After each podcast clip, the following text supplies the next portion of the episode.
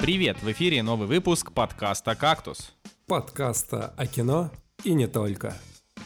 И с вами обладатель бесплатных подписок на все онлайн-кинотеатры Николай Цигулиев. Нашел частичку Звездных войн в старом индийском кино Евгений Москвин. Ударился в русское кино Николай Солнышко. Сегодня в «Кактусе» Рик и Морти вернулись, и стало очень хорошо. Мы все зачем-то посмотрели «Спутник», и вдруг возник спор.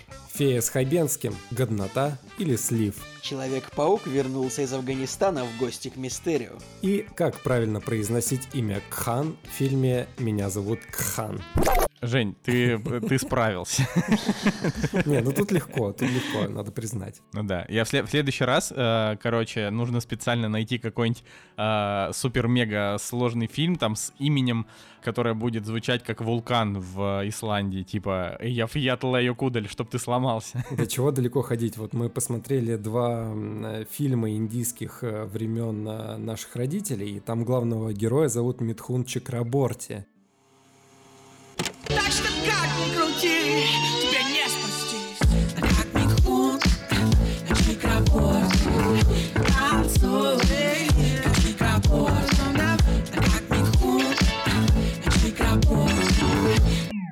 Так Митхун Чакраборти, это же известно. Ну, это это же, ну, это имя произнести. назывное. Я только с ним э, познакомился, но как ни странно, я могу вообще без проблем его произнести имя, поэтому... Очень странно, да? У тебя есть какой-то определенный спектр имен, да, Блин, ребят, ты ребят, вы оба работать. постоянно лажаете в именах, поэтому прекратите. Кто-то... Я вообще ничего не знаю, у меня всегда все хорошо. Неправда, неправда. Был один диалог, в котором э, в котором вы оба вызвали боль, но неважно. Давайте, не- кто старое помянет. Э, Да-да-да, это как в том анекдоте э, про «Да да- да ты ешь, кума, мне не жалко вот это». А, чё, как дела-то? Я могу дать один совет, на самом деле, людям, которые вдруг э, захотят посмотреть э, «Танцор диска», или «Танцуй, танцуй», ну потому что, ну, «Танцор диска» на самом деле известное название, то есть так или иначе, мне кажется, каждый из нас слышал вообще это название фильма, но, наверное, там, не знаю, наше поколение или, может быть, чуть постарше, да, там, 30, может быть, чуть-чуть 30 плюс, а, мне кажется, уже не застали эти фильмы. Так вот, мы решили посмотреть и, честно говоря, не советую. Вот, вот кино максимально устарело, его очень интересно смотреть, но... Жень, ну нет, ты продолжай, да-да. Ну просто индийское кино иногда можно посмотреть по приколу, там, посмеяться. Та- вот так вот мы смотрели, допустим, Бахубали. Оно реально смешное. То есть э, там на серьезных щах пытаются вынести какие-то моменты, но индусы это делают реально смешно. И фильм весело смотреть, потому что оно тебя удивляет. А там, на самом деле, такое ощущение, что снимал какой-то индийский Сарик Андреасян, у которого нет таланта, и он просто пытался скопировать какие-то голливудские популярные элементы. В общем, Блин, мне кажется, Женя, разве не любой индийский режиссер, он, ну, как бы снимает, как Сарик Андреасян? Ну, не знаю. Ну, то есть, э, современное индийское кино, оно ок. То есть, э, мы смотрим... Ну, тот же Бахубали, если взять, он хоть и трешовый в каких-то моментах, но он все-таки колоритный и по-своему оригинальный с точки зрения традиций. А «Танцуй, танцуй», да, там пара крутых песен есть, но танцы, допустим, они не то чтобы впечатляют, а, ну и вообще постановка, она, конечно, вообще очень сильно со временем а, упала. Не знаю, Жень, я, я смотрел этот «Подмывать» э, в январе, когда мы там ле- летали в отпуск, и там нам просто включили этот э, индийский фильм на, на весь путь экскурсии, он там идет что-то в районе четырех, наверное, часов, ну он, он очень длинный. или какой? Нет, Подмавати. Я просто говорю, это современное индийское кино а, с очень высокими Ой, да. рейтингами, и на мой взгляд это просто что? Что?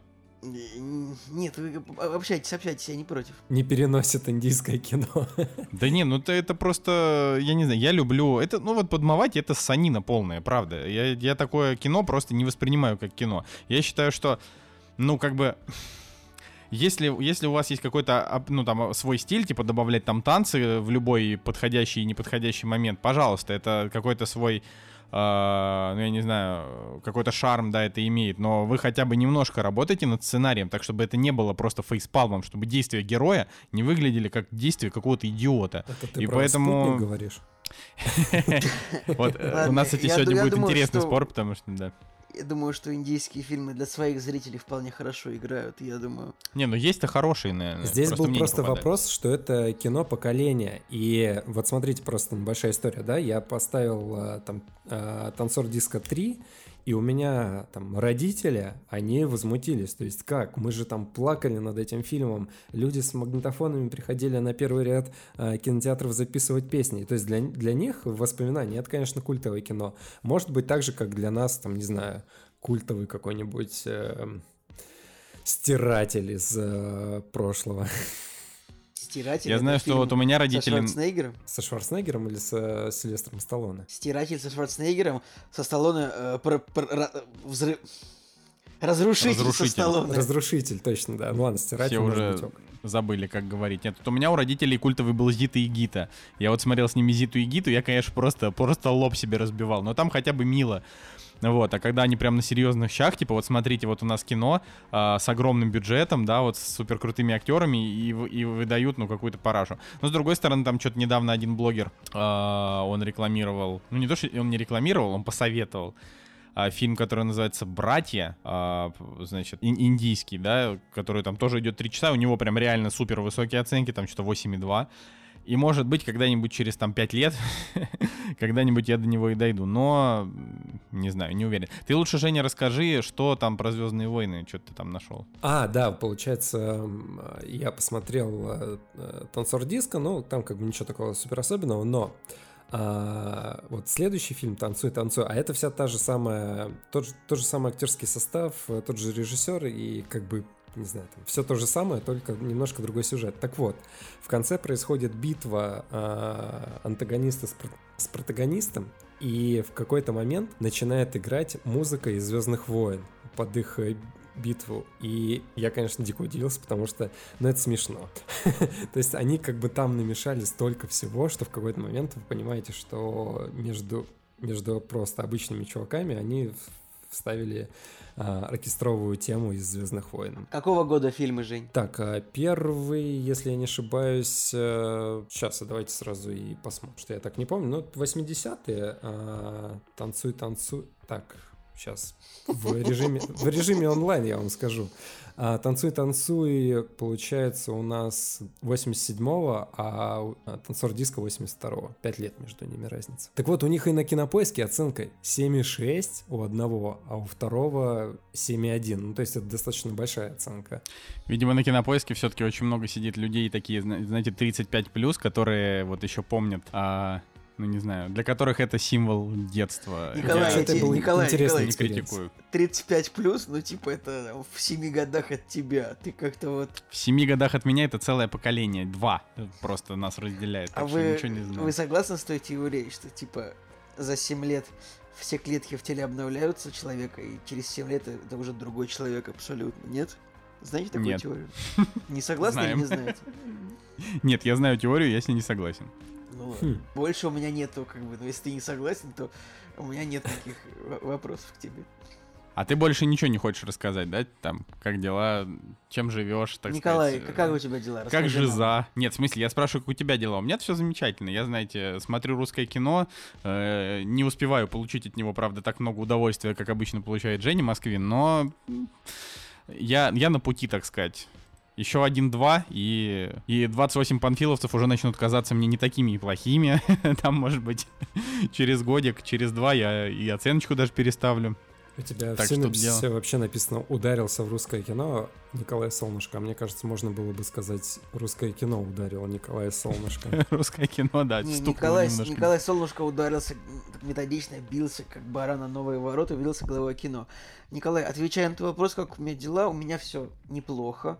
За последние пару дней я немножечко так э, подсамоизолировался на даче. Э, прика- э, Счастливый человек. А у меня в скворечнике поселился скворец. Я прикормил немножко скворца. Мне кажется, уже была такая, такая история в кактусе, да? У тебя уже селился скворец однажды. Или, или мне кажется? Не, не помню, но м, вряд ли. Я прям думаю, что это первый скворец, который у меня поселился. Потому что это первый скворечник, который я повесил. Хорошо.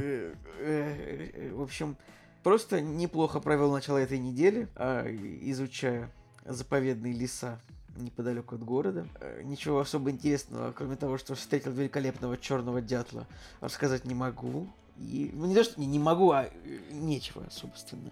Все. И сейчас, конечно, надо сказать, что люди, у которых есть дачи сейчас, это самые элитные люди э, просто в России на данный момент, потому что э, даже если ты миллионер, то, ну, как бы, если ты живешь в квартире и у тебя нет дачи, очень просто дачу ты себе не достанешь даже с миллионом. Ну, типа, не, не, все, не все дома Ну, Николай, в близкой доступности свободные, смотря там слишком много надо чего. всего перевозить. С да с миллионом чего бы то ни было. Я к тому, что просто се- сейчас, вот если у тебя есть дача, ты просто сел в машину и доехал до своей дачи. Если у тебя нет дачи, а, как бы и нет, нет денег, Стой, вот, стой, вот как стой, у меня, стой, стой, стой, стой. Вот ты сейчас нам сказал, значит, если у тебя есть дача, то ты просто сел в машину и доехал до своей дачи.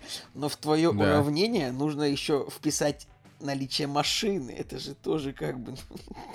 Смотри, те, у кого есть дача, у них всегда есть машина, потому что до дачи нужно как-то доезжать. Вот я просто, я не знаю ни одного человека, у которого есть дача и нет машины. Ни одного.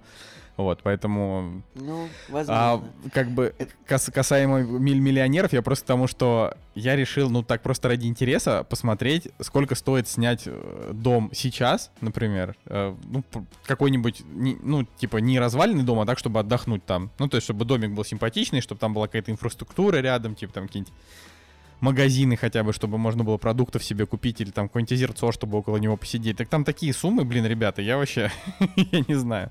Даже, я даже не знаю, поехал бы я туда, будь я миллионером, просто потому что это что-то слишком дорого дерут. Поэтому такое. Николай, рынок, печаль. рыночная экономика, она так работает. Ты, Кстати, я хотел, хотел раскрыть синапсис свой по поводу онлайн-кинотеатров. Я в какой-то момент обнаружил, что поскольку у меня есть подписка Яндекс Плюс, у меня есть подписка Комбо Mail.ru, а, у меня есть Netflix, а Комбо Mail.ru дает подписку на ОККО, а Яндекс дает подписку на Кинопоиск. И в какой-то момент я обнаружил, э, что я сижу в комнате, и у меня есть все онлайн-кинотеатры. Вот, ну, почти все. Я, я Конечно, могу сейчас назвать три, несколько. которых у тебя нет. Хорошо, Винг, Иви, но если... Мо- Хорошо, если, Море ТВ, если, премьер. Если хорошенько порыться вот э, в приложениях банков, которыми я пользуюсь, там наверняка найдется какие-нибудь... Я вот сто процентов... Наверняка там найдется промокод на один из кинотеатров, у меня их будет уже 4, поэтому вот, поэтому я сижу на даче, обложившись онлайн кинотеатрами, и все нормально. Слушайте, вот, кстати, на, на самом деле а, у онлайн-кинотеатров есть одна проблема, на мой взгляд, которая, а, ну, как бы, ну, я считаю, что это проблема, для кого-то это преимущество онлайн-кинотеатра. То есть там, там вот есть контент. Не, не качество. Качество у нас все замечательно. С момента, как мы провели новый роутер, мы теперь все смотрим в 4К, и мне хорошо. Э, Тут вопрос про то, что вот, вот, допустим, есть кинопоиск который я, хоть они нам и не заносят денег, кинопоиск, давайте вы уже будете заносить нам денег, просто хватит, заносите бабло. Так вот, короче, а, у них, на мой взгляд, самая, типа, лучшая библиотека для, ну, там, не знаю, людей, которые как-то более-менее интересуются нормальным кино. А, Но вот у меня есть список из фильмов, которые хочу посмотреть, там, допустим, 200 фильмов, а, и там 75% э, нету на, значит, на кинопоиске, и поэтому, когда ты выбираешь, что посмотреть, ты такой думаешь, блин, запариваться и доставать где-то фильм из своего списка или посмотреть что-нибудь в онлайн-кинотеатре. И тогда ты начинаешь смотреть что-то как бы вне своего списка, и чаще всего это оказывается то, что ты, ну, то есть не очень-то ожидал, не очень хотел. А, и поэтому, ну, как бы снижается качество, качество того, что ты смотришь. То есть ты там что-то хорошее посмотрел, все хорошее закончилось, осталось только плохое, тебе лень, а, не знаю, лезть на торренты и, А знаешь, и на что так это далее. похоже, Николай? Это На похоже на, классическое телевидение. Ты смотришь только то, что идет по телевизору. И это, Да, и это очень да. тяжело. Вот я сейчас также обращаюсь, э, обращаюсь к тем, кто пользуется, например, антеннами Триколор. Ну, реклама, не реклама. Вот я последние три дня пытался найти хороший фильм по телевизору, но, ну, там есть типа 30-40 каналов, где э, фильмы, и э, 12 каналов залов, где вот один фильм идет весь день, ну, один или два. И в последние дни во всех залах были только проклятые мультики про богатырей. Алеша Попович Тугарь. Вы можете представить? То есть, а их так, их, ну, то есть, залов 12, и получается, и мультиков про богатырей уже 12, что ли? Я не понял. Там уже богатыри и принц Египта. Я такой, серьезно? Они уже были в Египте?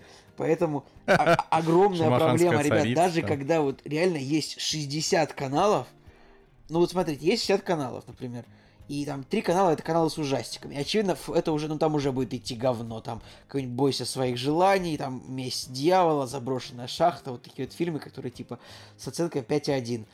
Дальше остается, да, остается там 55 каналов. Из них мы а, относ- а- отбираем 12 каналов кинозалов э, с богатырями, остается 33 канала. Из 33 каналов мы выбрасываем 10, э, 15 каналов, которые наше любимое кино, наш детектив, наш кинороман, э, наше остросюжетное кино. И, и все. И остается оста- выбрасываем кара- канал там э, Гадорама с корейскими фильмами, выбрасываем канал Болливуд, ну, Женя его может оставить, ладно. Выбрасываем канал с индийским кино. И может быть, может быть, вот в спутниковой тарелке остается буквально два канала, какой-нибудь кинопоказ и э, остросюжетная премиум, на которых еще может быть какой-то более-менее фильм один. И, короче, вот на спутниках И сейчас... 90% что ты его уже смотрел. Да, Николай, да разумеется. телек А вот никому знаете, не нужен. А, а спорим, вот угадайте, вот а- один был, один был хороший фильм на спутнике, вот э, за, ну, за последние двое суток. Вот давайте, я дам вам подсказку. Это самый лучший фильм в истории за последние два- 10. Это самый лучший фильм. Угадайте, какой фильм был? Вот один нормальный фильм за все Интерстеллар. Именно, был только Начало. Интерстеллар. Ну, Был только Интерстеллар, все, больше ничего не было. Зато я еще, слушайте, а вы знаете, я, забыл, я еще посмотрел «Морской бой». М, потому что я так сидел и думал, а, это же фильм про инопланетян, который я не видел. И лучше ой, это его- отврати- отвратительный, отвратительная дрянь с Он морской правда бой ой- вообще. ой- ой- очень плохой. Ну ладно, в общем, мой Ой. спич про спутники. Ребят, реально, на спутниковом телевидении нечего смотреть. То есть вот раньше, когда было дома 10 каналов, 12 каналов было дома, даже 5 каналов у меня было в детстве. Там первый, второй, НТВ, не знаю. Даже там было больше ТНТ, вариативности. СТС, РНТВ, Ну, это уже, М- да. MTV. MTV это уже попозже, мне кажется. Я говорил про детство, когда мне было лет 7. Ну, короче, в общем, ребят, на спутниках нечего смотреть, поэтому только торренты. Короче, как, я, как я хотел... я- мне кажется, знаете, нужно было делать фильм «Спутник» не эксклюзивами для онлайн-платформ всяких разных, а типа «Спутник». Можете посмотреть через «Спутник» по Триколор ТВ, там, не знаю. Ну и посмотрит это се- 75 человек посмотрит. А, так-то они на самом деле не, ну со спутником они в целом они, конечно, как бы я бы не сказал промахнулись. Они они выбрали самую крупную площадку, да, самый крупный онлайн кинотеатр и два э, относительно начинающих онлайн кинотеатра. Кинопоиск, видимо, просто а, ну, то есть Яндекс, получается, да, они просто не смогли как-то влезть в это уравнение, но я так скажу, да и хрен ты с ним. Вообще кинопоиск в этом плане, как я уже говорил на той неделе, это большие герои, потому что а, и плевать конкуренты, не конкуренты, они про все онлайн там премьеры рассказывают у себя, поэтому молодцы. Я вот, короче, у меня была инте- интересная, наверное, не то слово, а, а, Да, занимательная Николай, для меня это, история. это правда, потому что интересных историй у тебя не бывает. Ладно, пожалуйста, ну, э, Николай, эта шутка должна была быть пошучена. Ты не можешь это отрицать. Пожалуйста, продолжай. Почему ты, ты ты не даешь мне даже отреагировать на твою шутку, ты сразу объясняешь, что ее надо шутить. Ну, пошутил и пошутил, как говорится. Э, Ладно, пока все, Коля все же знают, что... пытается, пытается рассказать интересную историю, я лайкнул черного дрозда. Черного дятла в инстаграме, Николай. Спасибо, спасибо. Короче, просыпаюсь я такой в пятницу, а, а там, а у меня нет, ра- а у меня, а у меня нет работы, э, то есть не, не так много, как обычно. И выяснилось, что пятница это 1 мая, и следующие пять дней это как бы праздничные дни. Ну, то есть в, мо- в моей сфере деятельности это значит, что работы становится меньше там на 80%. Ну, то есть там у кого-то, не знаю, становится больше, но у меня вот, мне повезло. А, и я там почти не работал эти пять дней, но дело в том, что вот я сейчас сижу, вот мы записываем этот подкаст 6 мая, я ни хрена не помню, что я делал предыдущие пять дней, кроме того, что я допрошел Uncharted все, а, и, и посмотрел вот несколько, э, два русских фильма и там несколько еще каких-то серий сериалов. В общем, это какой-то кошмар, просто вот эти все эти пять дней, они, они просто прошли мимо. Это, это ужасно, ужасно. Да. Но я предлагаю, наверное, обсудить немножечко премьер, да, это, это отнимет буквально минут пять, но надо упомянуть. Вот и они! Премьеры недели! А, так, у нас два блока в премьерах. Первый — это премьеры недели, которые должны выйти в кино, которые не выйдут в кино. Э, Почему-то на, э- Значит, на, на этой неделе их у нас три. Это фильм э, «Матера. Город из камня», фильм «Мария Стюарт» и фильм «Приключения котенка Пелле» или «Пелле». Пелли, Вот, Пелли. Е- Пелле, да. Что, есть ли вам что сказать на эту тему, господа? Потому что я, честно говоря... Причем э, я до сих пор, там до сих пор прям вот написано а, «Уникальное путешествие в город, где остановилось время» в кино с 7 мая. Значит, я сижу и думаю, ну, ладно. Мне кажется, да- даже цифровые релизы как-то ушли в подполье, потому что давненько уже не было чего-то прям такого взрывного интересного. И это дает повод пересмотреть, не знаю, классику какую-нибудь, которую вы еще не смотрели. Мы вот, например, посмотрели, сейчас не будем об этом говорить, но просто из-за того, что не было каких-то премьер, мы решили посмотреть «Унесенные ветром» и «Убить пересмешника». Это вот по причине того, что не было вот а, чего-то нового, современного, Блин. свежего. Это так звучит, мы решили посмотреть «Унесенные ветром» и убить пересмешника. Ну, типа, вы, вы посмотрели «Унесенные ветром» и убили пересмешника, насколько я понимаю. Ну, потому что Женя с Надей это вообще знатные гангстеры, ты посмотри. Они как Бонни и Клайд на самом-то деле, только постарше где-то на 10. А Так, Если быть честным, то мы сначала убили пересмешника, а потом унеслись ветром. Кстати, вот «Унесенные ветром» э, это, наверное, один из, кстати, лучших, э, даже не то что, наверное, один из лучших в своем жанре фильмов в истории кино. Вот так, вот, допустим, вот его, у него есть еще продолжение «Скарлетт», он, оно похуже. Оно как-то вот уже, по-моему, оно не по книге снято, вот именно «Скарлетт». «Унесенные ветром»-то по книге, а вот продолжения нет. А а вот сами «Унесенные ветром» там, конечно, все хорошо, да, это, это я согласен. Но Это Но- тема для отдельного разговора. это, да, Блин. отдельный разговор и сопли в сахаре. Я на самом деле в последнее время, ну вот, я, собираю фильмы, а, которые относятся к орнитологической тематике, ну то есть про птиц. Вот спасибо, что ты мне напомнил про «Убить пересмешника». Он э, великолепно входит в мою коллекцию других фильмов про птиц. «Пролетая над гнездом кукушки», «Падение черного ястреба», «Щегол», э, э, голод- «Голодные игры», «Сойка-пересмешница», Красный воробей. Красный воробей. Ну, в общем, накидывайте еще в комментарии, друзья, фильмы про птиц обязательно. Со- сокол и, и ласточка. А, это, по-моему, это, по-моему, это что-то из Акунина. так что, да, я не уверен. А, значит, что касается цифровых релизов, это тоже, что как-то более, как-то более ощутимо, то в период э, от, от нынешнего подкаста до следующего подкаста выходит э, 3, 4, 5, 6, 7, короче, 8 новых фильмов, и из них абсолютно ничего интересного, на мой взгляд. Вот. а, Поэтому, ну, разве что вот там почему-то 11 мая выходит фильм «Стрингер», если вы знаете, такой, который вышел уже 7 лет назад. Ну, вообще удивительно, И- я о нем, ну, я, мне кажется, мы о нем говорили, потому что я его пересматривал недавно и рассказывал вроде как. Тогда, ну, видимо, видимо, «Стрингер» не был представлен официально ни в каких онлайн-кинотеатрах. Я, я не уверен, то есть вот сейчас не могу сказать. Поэтому сейчас. Потом э, меня, значит, очень порадовало, что выходит фильм, который называется «Alive», который у нас перевели как «Пила. Начало». Вот. Но это, не «Экспонента»? Это не экспонента.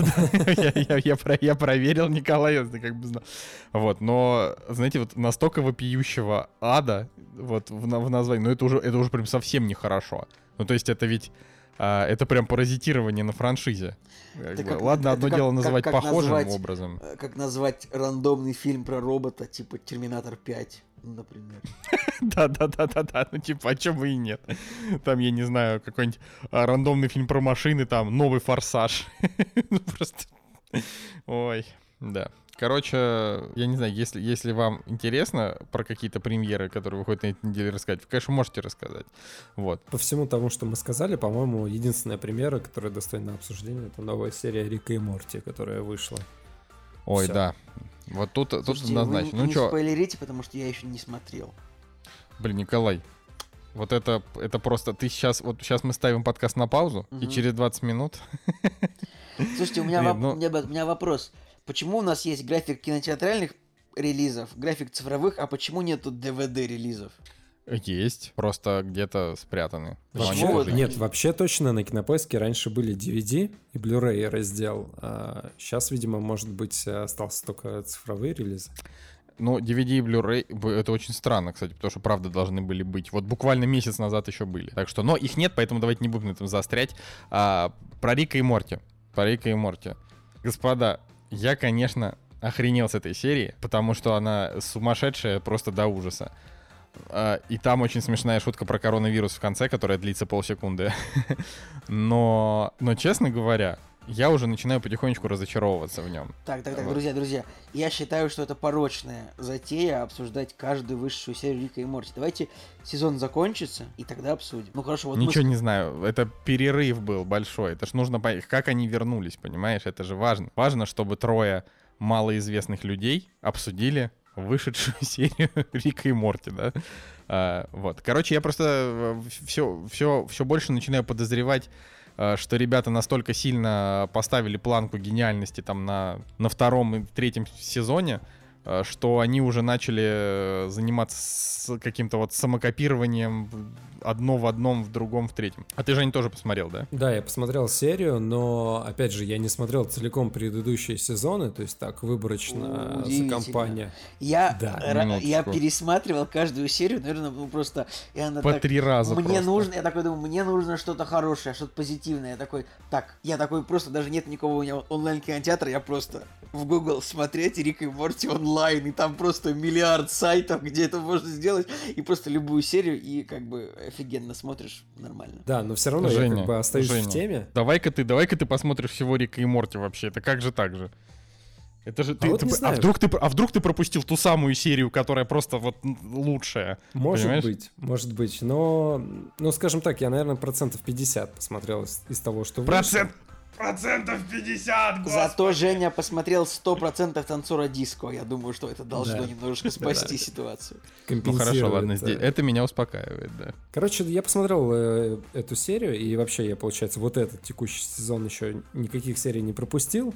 И как бы интересно, но я не настолько сильно вовлечен, чтобы у меня там сносило крышу. Потому что нужно смотреть предыдущие сезоны было. Вот тогда бы у тебя снесло крышу. Этот сезон просто не так хорош.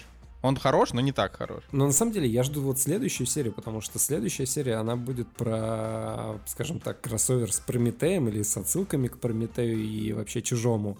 А мы как раз-таки вот буквально позавчера пересмотрели а, первую часть Чужого в оригинале, в 4К ремастер, э, там режиссерская версия 50 гигов э, рип. А общем, мы также его смотрели, да. Да, да, да. В общем, и я такой подумал, блин, выходит Рик и Морти, следующая серия на эту тему. Вот, вот это будет интересно посмотреть. Николай. А, я сейчас тоже Я- вспоминаю, что я чужого, наверное, тоже пересматривал, ну, в течение последних там четырех лет, тоже в хорошем качестве. И если мы сейчас, правда, обсуждаем чужого, то там, конечно, местами очень э, хорошие декорации и спецэффекты для того года и того бюджета, если вы хотите, чтобы я это сказал.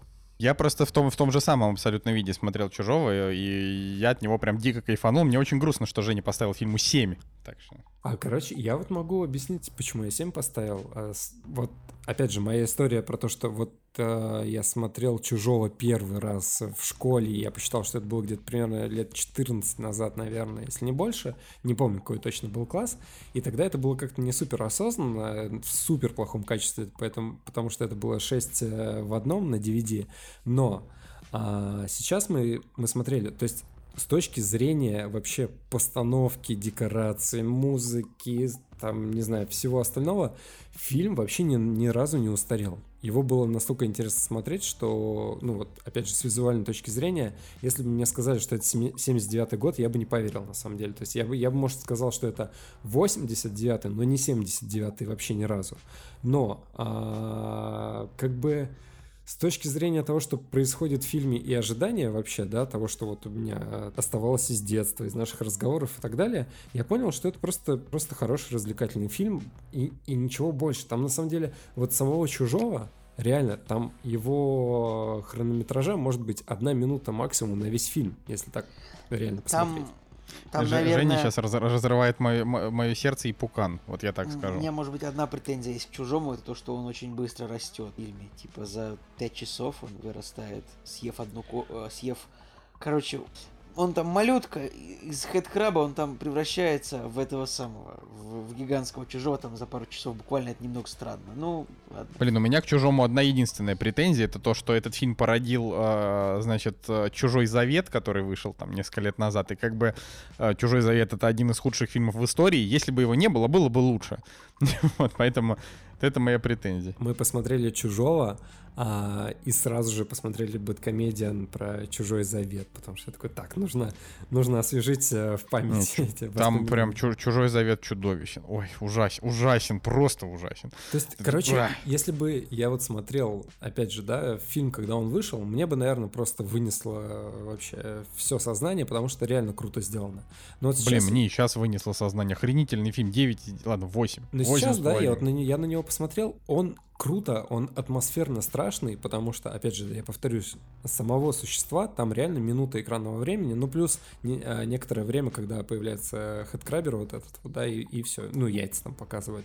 А так, там в Так, основном... это я немножечко, в ребята, атмосфере.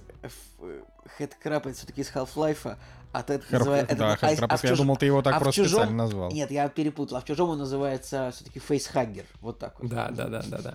Вот. И там э, на самом деле атмосфера просто за счет э, человеческого страха, потому что они не знают, что делать. Такие про- простые работяги столкнулись с такой ситуацией. Вот. И там все те ошибки, которые они совершают, э, что там разделяются и так далее, это как бы смотрится наивно, но в почему-то вот в тех рамках, которые в- вот в том пространстве, в котором сделан фильм, оно все сносно, сносно смотрится. От- отлично там все смотрится. Это фильм 79 года. Тогда еще, тогда еще не было штампом разделяться. Так вот, если ты Не- хочешь делать скидку на время, то, блин, фильм, да, там, 9 из 10. Если не делать скидку на время, то на самом деле, вот мое личное субъективное мнение, что он, он крутой, он, там, не знаю, интересный, он э, пугающий, атмосферный, но все. вот, я как бы посмотрел, такой, ну окей, 7 из 10, окей. Да, вообще, с чужими там же, хоть мы их тысячу раз обсуждали. Ты первый раз, да, его посмотрел? А, там с второй. С Нет, так подожди, первый или второй? Ну, первый раз я с- посмотрел в школе, а второй раз вот А, ну ос- это да. осознанно Там же сейчас. просто, там же с чужими отдельно уже первый там фильм снял э, этот... э, Логично, да, господи, я знаю. Этот, ну, короче... Ридли вот. Скотт первый Да, снял. Ридли Скотт, да, Джеймс второй, Кэмерон второй снял снял Джеймс второй, третий Кэмерон. снял Дэвид Финчер, четвертый снял, снял Ага. Жан-Пьер Жене. Э, Пятый, ну, Да. Прометей снова Ридли Скотт, шестой снова Ридли Скотт. И как бы, ну... Ну, ну, то есть вот э, Проблема- если бы они оставили франшизу у Кэмерона, мне кажется, было бы да по- поинтереснее. Непонятно, конечно. что было бы, но просто, да, «Чужой 3» это, типа, просто очень плохой фильм с очень дешевыми компьютерными спецэффектами и плохими. «Чужой 4» это забавный трэш. Ну, то есть там прям... Вы помните «Чужой 4»? Ну, то есть там же... Там, Я где она вообще родилась от четвертую чужого или часть. что-то там. Это же вообще... это- начинал смотреть. там эти рождения чужих от людей наполовину полу чужелюд или люди чуж, я не знаю, как они там назывались, это же пр- просто, ну, э, там, это же, у меня просто там, ну, короче, четвертая часть, она от классического ужастика, она же ушла просто в какой-то, ну, короче, в страшный трэш, очень странные чувства, которые вызывала, я помню, я такой смотрю, Рипли, типа, обнимает чужого, который как бы родился э, от нее, и ты такой думаешь, э, да, там какая-нибудь как И это все равно все в 20 тысяч раз лучше, чем, чем чужой завет. И в итоге она же там что-то пробивает дыру в космосе и там вы- вы- выносит этого чужого в космос. А, И он так умирает, хотя у него получеловеческий взгляд, и он как бы типа такой, как бы призван вызывать эмпатию, как бы вроде у зрителя. Короче, Да. Чужой 4 пошел в очень странную сторону, и я считаю, что в Чужой Завет он даже немного честнее, потому что вот он, это понятно, тупой фильм. А Чужой 4 он, он- а Чужой 4 он супер некомфортный из-за того, что как бы э, из-за того, что как бы они сделали чужих наполовину людьми, и, но они даже все еще чужие, которые как бы ах, ужасно. Короче, да. Я его смотрел в детстве, я очень жалею об этом, потому что мне он как-то прям неуютно мне было от того просмотра. Ну, вот. Давайте вообще, давайте вообще вспомним, э, вот от каких фильмов нам было э, не- неуютно за последние, за, за всю нашу жизнь. Вот так вот именно, что ты смотришь и такой, какое-то вот а, отсутствие комфорта. Потому что Бомж вот я из последних... э, чего ты говоришь? Я помню, что мне было неуютно, когда я смотрел «Бомж с дробовиком». Ну, Вообще, любо, любое кино, где убивают детей, это не очень уютно, потому что ты их смотришь, и сразу какое-то ощущение того, что тебя пытаются специально выстегнуть, то есть тебя прям вот как бы Вот, допустим, там, не знаю, для Николая Цигулиева, вот ему там достаточно, я не знаю, там, э, чтобы с собакой что-то произошло, чтобы вот он почувствовал себя плохо. Мне вот то же самое, когда с детьми происходит. То есть вот если, э, допустим, я все, все не успокоюсь, когда в- в- у Ларса фон Трира в дом, который построил Джек, он, блин, жестоко убил семью с детьми, а из ребенка сделал чучело, я просто охерел в этот момент. И как бы и весь фильм, в принципе, с начала и до конца, он такой очень некомфортный, хотя он, ну, там, снят круто, и как бы, но он просто не дает выдохнуть. То есть ты все время в напряжении думаешь, вот сейчас он, сейчас он что-то жестокое сделает, сейчас что-то сделает. Ну, вот. Николай, а вот что у тебя мне такие? было капец просто неуютно э, смотреть «Форсаж, Хопс и Шоу», потому что, потому что я купил себе, э, значит, билет в зал с выдвижным кре- с креслом, которое, типа, двигается в направлениях, и у меня была сломана кнопка, типа, э, откиду, откиду, от- откидной спинки. И я сидел с невозможностью откинуть спинку на кресле, которое предполагает такую возможность, и мне было очень некомфортно и неуютно. Ну нет, ну я же не про это, шутник. Шутник. Ну, слушай, э, короче, не знаю, мне было ужасно неуютно смотреть какой-нибудь фильм ужастик, просто какой-нибудь там невеста Чаки, там Лепрекон, какие-нибудь отвра- отвратительные говёные ужастики. Мне очень в детстве постоянно они по телеку попадались, и как-то, ну, ты их все равно вроде как бы, как бы не должен смотреть, но ты такой, почему бы и нет, да? Э, вот. Из современных фильмов самый неуютный фильм это «Солнцестояние» в любом случае. Ой, да. Ну там, наверное, вообще, в принципе, э, у этого же режиссера есть еще какой-то фильм, который тоже называют очень неуютным. То ли, то ли он снял ведьму, да, или, или ведьму снял тот чувак, который снял маяк. Я просто путаю их двоих. Маяк и ведьма вроде один человек, а Ари Астер снял что-то типа А, понятно, проклятие. солнцестояние и Нет, реинкарнацию, да. не- не Ре- реинкарна- ре- Сорян, сорян. Вот это. Женя, а у тебя? Ну, так я говорю, вот э, из воспоминаний, э, ну, неуютный, конечно же, дом, который построил Джек, потому что в кино первую половину было тяжело воспринимать, но как бы это осознанный какой-то был выбор, поэтому я был к нему готов. А вот так вот, прям такое, такая шоковая терапия. а, вот я помню из детства, а, мне было прям реально неприятно смотреть «Груз 200», а потом почему-то вот э, «Бомж с дробовиком» мне было его интересно смотреть и в то же время неприятно. Прям такой... Я вот, видимо, не был готов к такому насилию, которое будет на экране происходить. Я вот еще могу сказать так про лю- абсолютно любое э, творение Валерии Гай Германики. Я просто не воспринимаю ее творчество. Это как бы вот я помню, что Николай был огромным поклонником сериала «Школа», а я его нена- ненавидел А, просто. да, и всем- мне что-то, я как-то нач- начал его смотреть, и мне он каким-то казался таким, ну, типа, поскольку вот я не в такой школе учился, ну, и ты, как бы у нас не было ничего такого, я смотрел просто как на зверей в зоопарке, я такой, обалдеть, вот это впечатляюще, они курят прямо в кабинете, вот это вообще, вот это, оба- вот обалдеть, вот это прям впечатляющее фильм кино, ну ладно.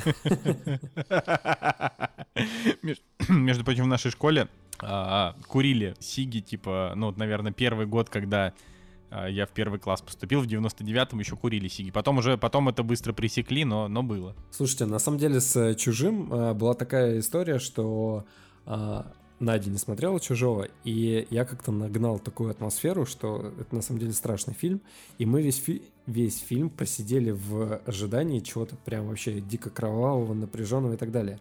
А по большому счету, опять же, если фильм смотреть, ну, незамутненным каким-то взглядом, то там а, тоже кровавых сцен-то таких а, по большому счету нет. То есть есть, э, там, не знаю, один момент бу и просто нагнетание, опять же, атмосферы. Но, но по большому счету, э, вот в нашем восприятии мы ожидали вот прям чего-то страшного, и нам неуютно было от, э, от просмотра.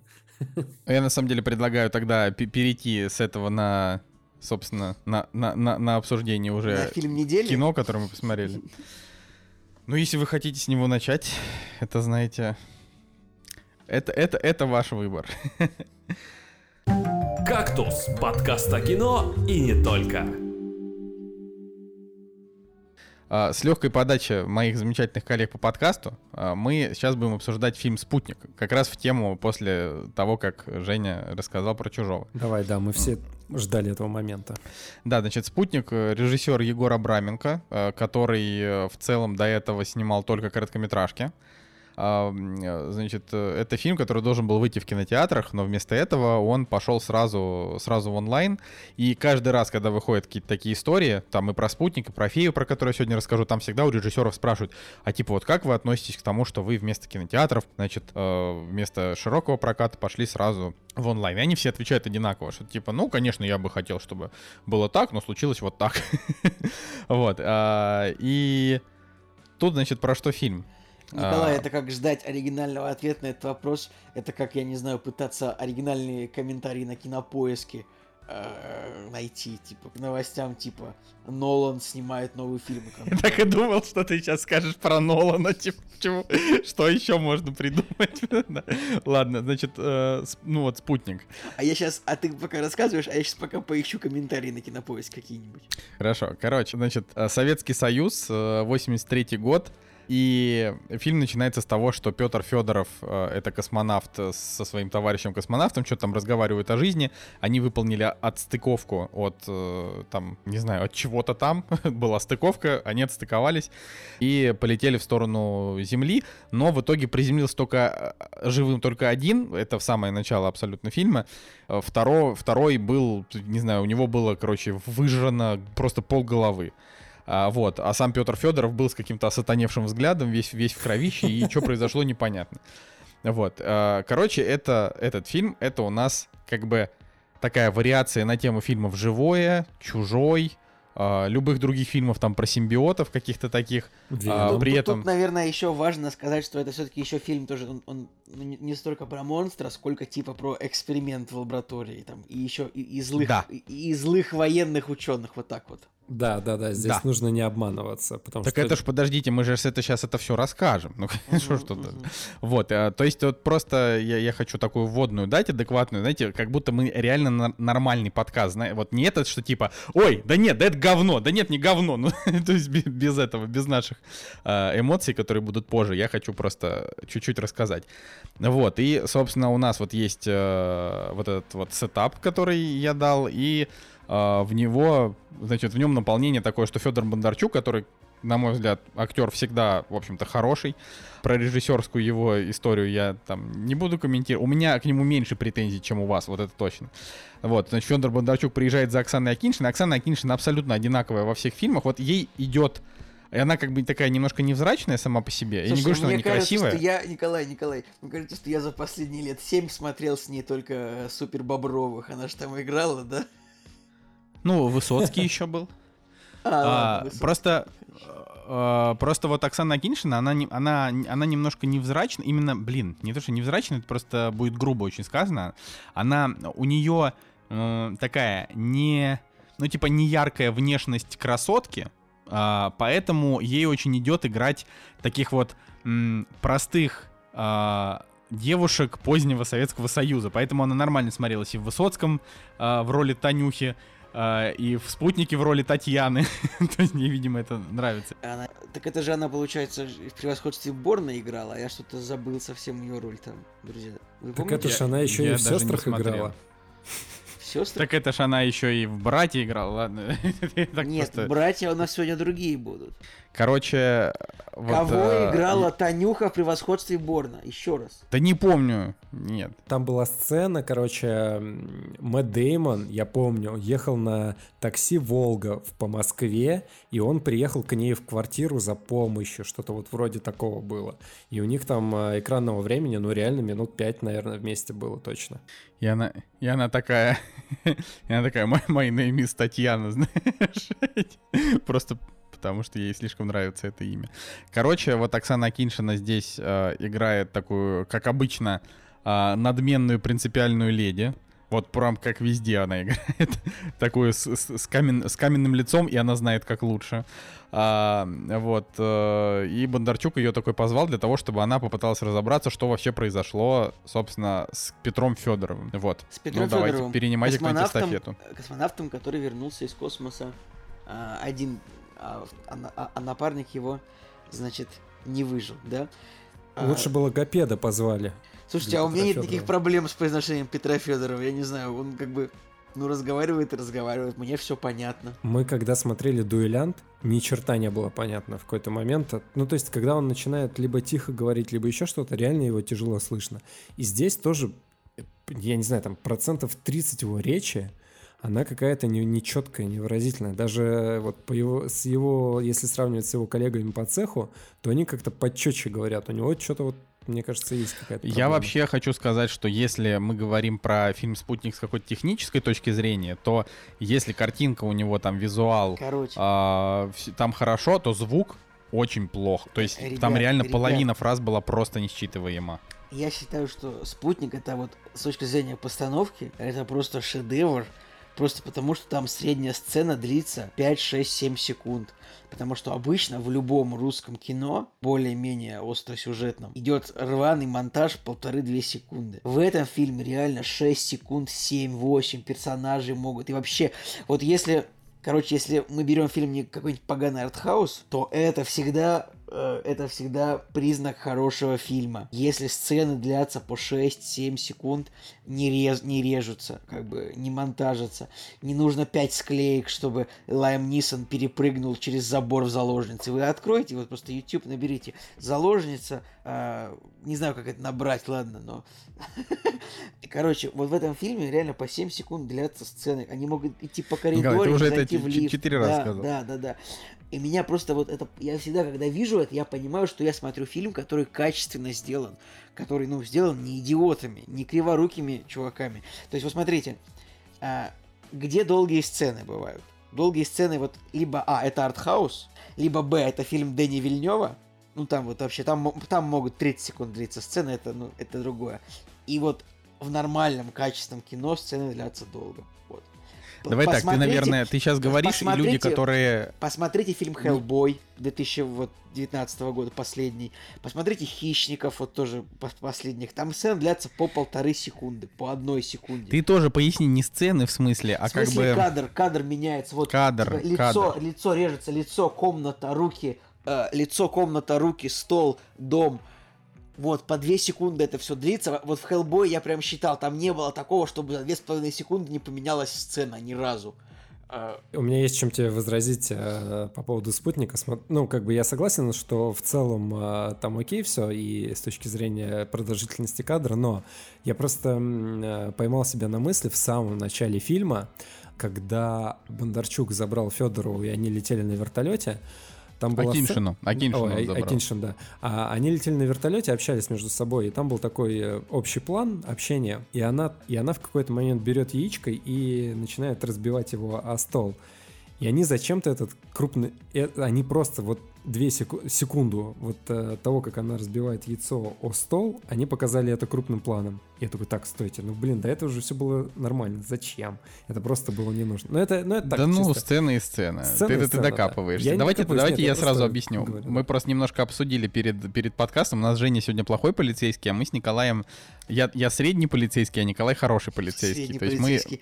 Мы, кстати, не Да. рассказали сюжет в целом, э, как бы еще немножечко. Ну, как мы... Не, ну я же рассказал. Ну, Я в общем, да, приезжает рассказал. женщина как бы на секретную советскую базу исследовать, что же произошло с кос- космонавтом, который вернулся из А космоса. это к беде. Если женщина Да. на секретную базу, лучше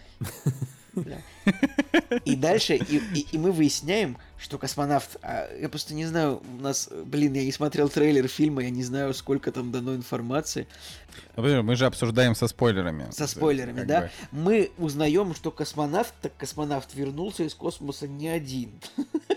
Все-таки не один. А с подругой. Плюс, а плюс один, да?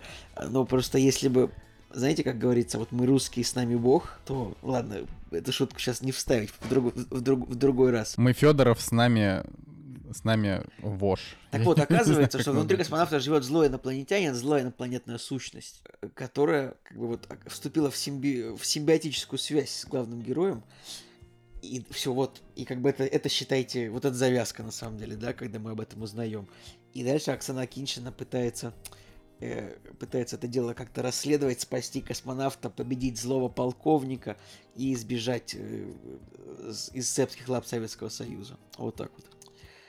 Ну, там все, может быть, не совсем так. Вообще, вот э, Николай, например, считает, что а, тут у фильма есть противостояние, типа, главной героини против Советского Союза. Ну не На то, самом чтобы вот у деле- нее есть главное, есть у нее, у нее она вообще такой типа нигилист. Она говорит космонавту напрямую, типа, а не, то, что они- она такая, она короче, она против всего. Она не то, что против Советского Союза, она считает, вот ты космонавт, что ты герой, сидел в консервной банке типа неделю на, на гособеспечении, вот. Как бы, вот это мне понравилась цитата вообще, потому что, ну, у нас-то в кино сказать плохо про космонавтов, вот чего, у нас всегда это вот, ну, космонавт это вот всегда вот обязательно очень уважаемые, уважаемые Я согласен, это прям пи- пи- пиночек прям очень Это симпатичный такое, был. вот Такое так скажу. диссидентство просто. Это если бы еще в кинотеатрах такой фильм вышел, мне кажется, это мог бы кто-нибудь оскорбиться и сказать, да как это так? У нас что-то Гагарин в космос летал.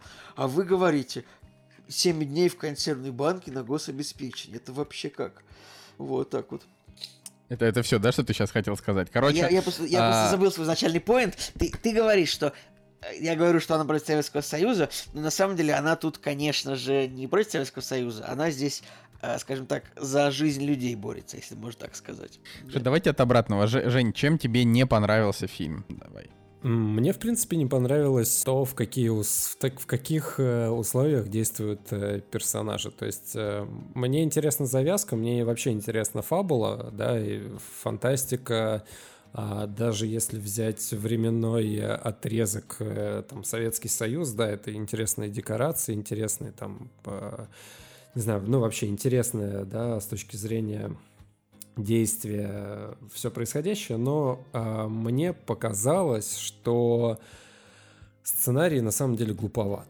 То есть он заведомо действ- пытается быть как э, действовать как развлекательное кино, коим он даже не является, потому что там а, от силы экшеновых сцен может быть одна или две за весь фильм, и то они достаточно короткие и непрезентабельные. Вот. А с точки зрения а, логики, из-за этого фильм хромает. Ну, то есть это, это от мелочей каких-то, когда сам, а, когда сам полковник поехал в Москву, чтобы забрать э, этого доктора и привезти его обратно. Чувак, ты ты в течение всего фильма сам рулишь там всем процессом, и нет э, никого, кто бы, кто бы, там, не знаю, мог э, рулить вместо тебя. Ну, то есть э, одна центральная персона. Но чувак бросает этого инопланетного пришельца и отправляется в Москву, чтобы забрать доктора. Окей, окей, это чисто сценарный ход, чтобы познакомить там персонажей, свести их и так далее. Я понимаю. А, но все равно там с точки зрения логики для меня лично ход, допустим, странный, но это из таких маленьких каких-то, да, что ставят там под вопросы у меня в голове. А с, бо- с большей точки зрения, ну, конечно, то, что, блин, инопланетное существо попадает э, на Землю, а, и с точки зрения масштаба а, над ним работает один полковник. Я думаю, это, доктора. э, эта история, она тут так повернута, что, может быть, полковник никому, и не- поскольку попали к нему космонавты, он никому и не сказал, что у них там инопланетянин. То есть, Слушай, да, да нет, я думаю, Ну. что, ну, окей, а, все, там, допустим, даже чисто так логически подумать, а, все запуски космонавтов это военное дело. То есть, э, ну, я, я, я просто не могу себе представить, чтобы это осталось в каком-то секрете и, там, не знаю, не дошло до главных а, руководителей страны, там, до, министра, до министра Ну обороны. вот так далее. именно, Но там и, там и тема, что полковник, он типа тянул время, потому что он бы хотел выслужиться. Также он бы хотел предоставить начальству уже готовое, что смотрите, вот я вам вытащил великолепное оружие из прибывшего космонавта. Поэтому он Во время холодной войны Поэтому против США он и вообще, кормил да. начальство типа завтраками. Он не говорил толком, что происходит. Он говорит, от меня требует там это самое. Москва это, а я не... Вот. Я согласен, да, есть, э, есть такой момент, но просто мне кажется, то есть э, если бы, а, опять же, нужно было бы, может быть, больше времени этому уделить, чуть побольше его расписать как-то, а здесь... Да там, да блин, фильм и так два часа идет, он затянут. Вот у меня главный минус фильма это то, что он он затянут затянутый, в как других бы. моментах. Это правда, правда, но просто Просто вот у меня вообще никаких претензий именно к логике повествования нет абсолютно. То есть я, я не, даже вот как только я, вот мы сидели, смотрели там с Анастасией, значит, и когда у меня возникал вопрос именно к логике, э, то есть я такой, подожди, а почему вот это происходит? Настя находила абсолютно логичное объяснение. Она говорила, ну вот это, наверное, потому что вот так. Я такой, ну да, это можно. То есть у меня до самого конца фильма у меня не было ни единого момента, чтобы чтобы я такой подумал, нет, вот так, так бы, наверное, в этой ситуации бы не было. Окей, Единственное, к объясните мне финальный, вот э, объясните мне финальную тему, когда этот э, полковник доезжает до них и открывает э, этот ящик с инопланетным чудовищем. В смысле, Что? ему Что все, это вообще все было? понятно, вообще все понятно. Ну, то есть, вот смотри, это вот сейчас, наверное, объяснять прям совсем финал-то будет уж нехорошо. Тут дело не в спойлерах, а в том, что это нужно будет весь фильм рассказывать. Но я даже, но я даже в да. этом моменте увидел логику. Потому что там, не знаю, монстр был ранен. а Он хотел, чтобы а, он, как бы, они так и не смогли завершить р- разъединение а, как бы разделение космонавта и чудовища, поэтому ему нужно было, чтобы чудовище вернулось обратно, пока оно не умерло окончательно, Я Так потому что оно согласен- уже было я- ранено. Я согласен с То есть, Николаем. ну, то есть Слушайте, просто... ребят, вот я хочу похвалить, знаете, фильм за что? Вот смотрите, там она как только приезжает, ей рассказывают, вот типа, значит, этот монстр, он появился, он внутри человека, и он вот в сложном состоянии занимает не больше 30, 30 сантиметров, и поэтому он там помещается свободно, так в желудочке. Я такой думаю, ну, короче, сценаристы все-таки, ну, поработали немножко над тем, чтобы вот это выглядело немножко сайфайно, немножко научно, чтобы ну, вот как будто правда, ученые там работают. Вот они, ну, ну раньше в советском, в, да, в русском кино, ну, ну, не было такого, чтобы как-то вот даже дают какие-то картинки, какой-то немножечко лор объясняют этого всего дела. Мне очень понравилось вот такое внимание, внимание к таким сюжетным деталям вроде бы не очень важно. Сколько сантиметров занимает монстр в желудке человека. этот Вот тип. да, вот ощущение, вот хорошо же. просто... поработали над фильмом на самом деле. И тут, правда, вот претензия Николая, этот фильм, он, правда, немножечко скучный. Вот, ну, есть несколько моментов, где он скучный. Но мне понравилось вот эмоциональное напряжение, которое вот было в конце создано. Мне понравился твист. Ну и опять-таки, ну, научная вся составляющая, вот это вот все с, э, с этим, со страхом, со страхом из мозга, все такое. Мне А понравилось. какой там твист вообще? А, про то, кем является ребенок показываемый. Господи, я вот, опять же, я опять не понимаю, зачем а, е- вы делаете sci-fi такую тему, окей, делаете, может быть, развлекательный фильм, развлекательный фильм не получается, делаете драму, она скучная. Так, а подожди, а что такое Интерстеллар, вот, например, да, который я не считаю шедевром, но все равно Интерстеллар это типа фантастика, слэш-драма, слэш-остросюжетное кино, слэш-триллер, там абсолютно все это есть.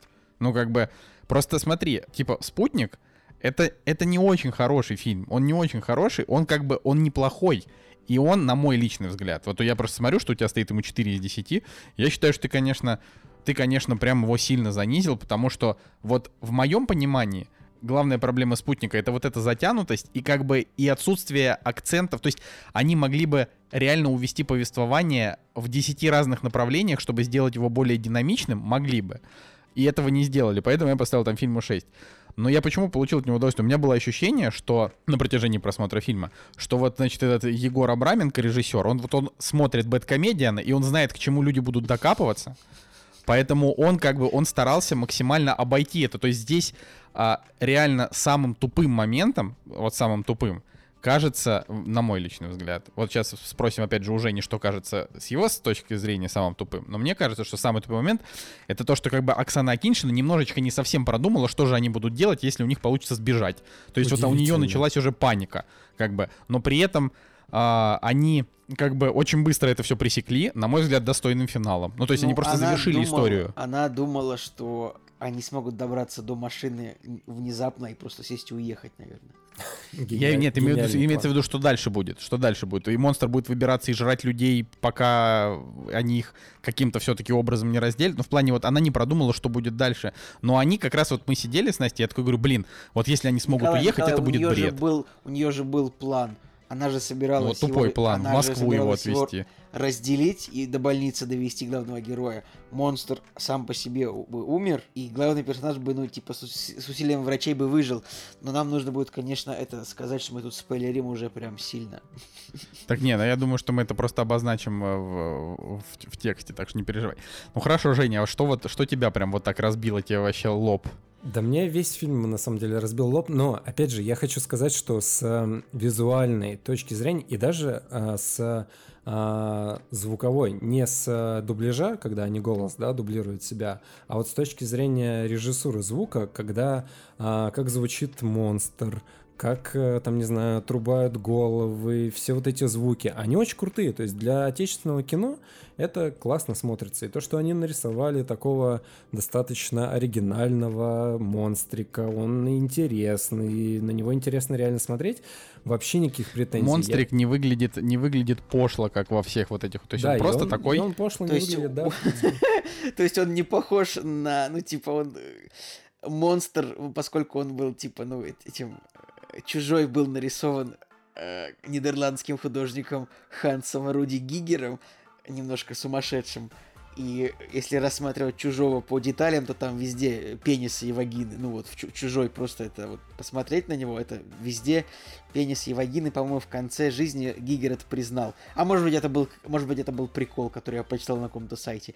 Но неважно. Но этот монстр, он, он, он нормально выглядит. То есть он выглядит так, как действительно вот как что-то похожее на то, что может быть из космоса при- к нам прилетело. У меня еще был вопрос э, к э, тому, как э, это существо попало в корабль.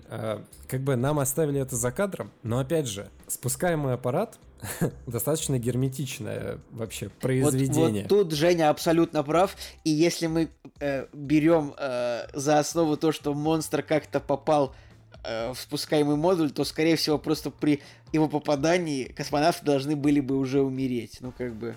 Если только он не попал уже там, где. э, Подожди, значит, э, это, это интересно. То есть они его там явно дали акцент понять, что он снаружи, они его увидели. Дальше, если бы... Ну, и, и кадр остановился на люке.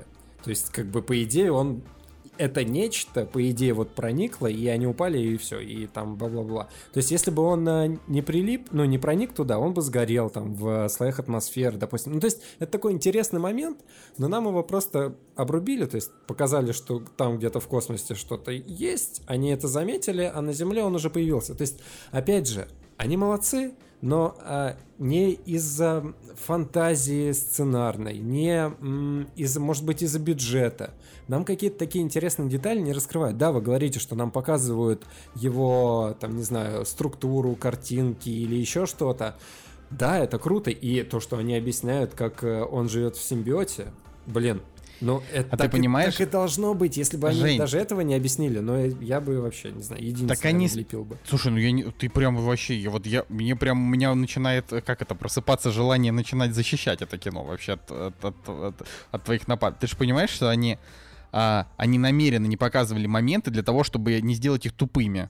Ну, то есть они как бы, они очень много оставили за кадром для того, чтобы не возникало вопросов о мотивации персонажей. Чем меньше говоришь, тем больше за умного сойдешь, понимаешь? А здесь они Ну. весь фильм разговаривают, весь Да фильм. ничего они не разговаривают. твоей Они как раз... Нет, ну в смысле, они типа... Тут весь фильм, почему фильм скучный? Потому что это как бы... Это не хоррор, да, это такая фантастическая кровавая драма. То есть здесь по большей части, как там сказал Николай, это как бы это кино про эксперимент. Это кино про, как бы это сказать, короче, это кино про сложившуюся ситуацию, а не про монстра. Плевать вообще на монстра. Как он там оказался, вообще плевать. Вот как бы есть факт. В чуваке оказался симбиот.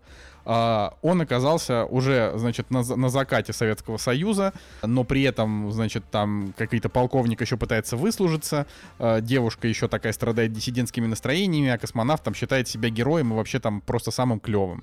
И вообще довольно эгоцентричный. Да, и вот как бы, и вот на, на вот этих вот на взаимоотношениях, там, а не знаю, а, а есть а, ру- а бывший руководитель этой всей истории, он такой, он как бы а, такой трусливый и за- завистливый, да, это там э, тоже Мне- врач. Мне, был. наверное, с точки зрения сюжета не очень понравилось то, что как бы Бондарчук пригласил, э, полковник пригласил, значит, эту ученую, типа, исследовать это все, но не сказал ничего.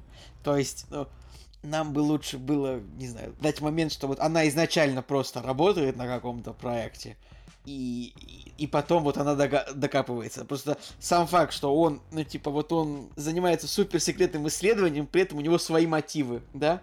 Не, Довольно- ребят, ну, короче, да, я, я согласен. И смотрите, вот все, что вы, опять же, фабулу и все происходящее в сценарии описываете словами, а, вот так вот коротко, да, это круто, и это интересно, я согласен. А, Фильм там про эксперимент, фильм про вот этих людей, у которых там а, у одного тяжелое прошлое, другой там герой, с которым что-то случилось и так далее. Блин, это круто, это крутая история на самом деле, но просто реально им не хватило таланта, денег, э, опять же, ну, сценарного ума, как мне кажется, чтобы эту историю интересно сделать. Вот в идеале бы, вот я, вот, э, я смотрел, а, я смотрел «Спутник», и в идеале я себе представлял эту историю как э, семисерийный сериал, э, там, не знаю, HBO э, в стиле, в стиле Чернобыля.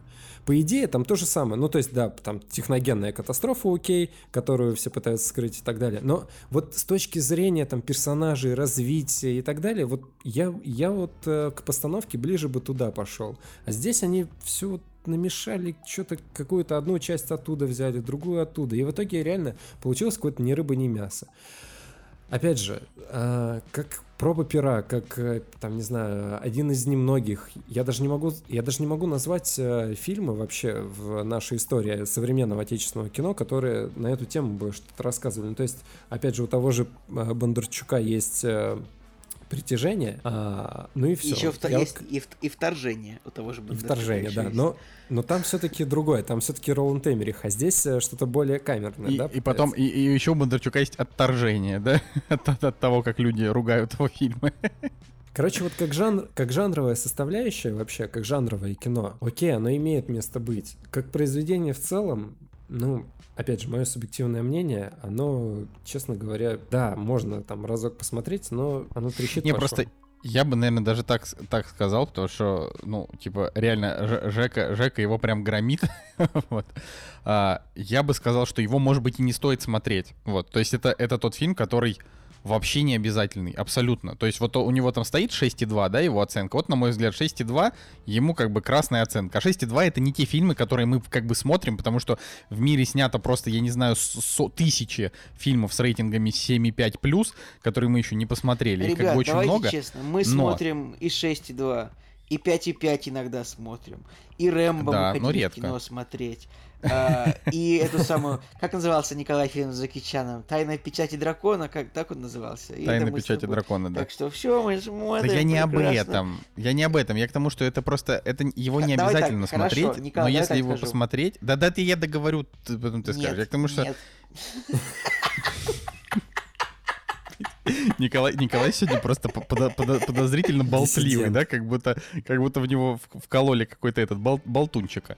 Короче, э, не обязательно смотреть, но если вы его посмотрите, а, ну, типа, просто не ожидайте от него какого-то шедевра, и будет норм. Ну, вот правда, я, я думал, будет намного хуже. То есть вот я его когда смотрел, я испытывал только чувство затянутости. Я не испытывал какого-то, опять же, там... я- Мне, мне нравилась мотивация персонажей, ну, там, большую часть фильма. Мне, в принципе, нравились персонажи, мне нравилась картинка, как бы, и вот если бы он был динамичным, я бы ему поставил даже 8. Ну, то есть, опять же, если бы там, не знаю, если бы они э, добавили, может, чуть побольше какого-нибудь экшена, э, если бы они добавили чуть побольше жести, потому что момент там с, э, с кормлением этой твари, да, он был прикольный. То есть, когда это показали, я такой, блин, нифига себе, они такие жесткие.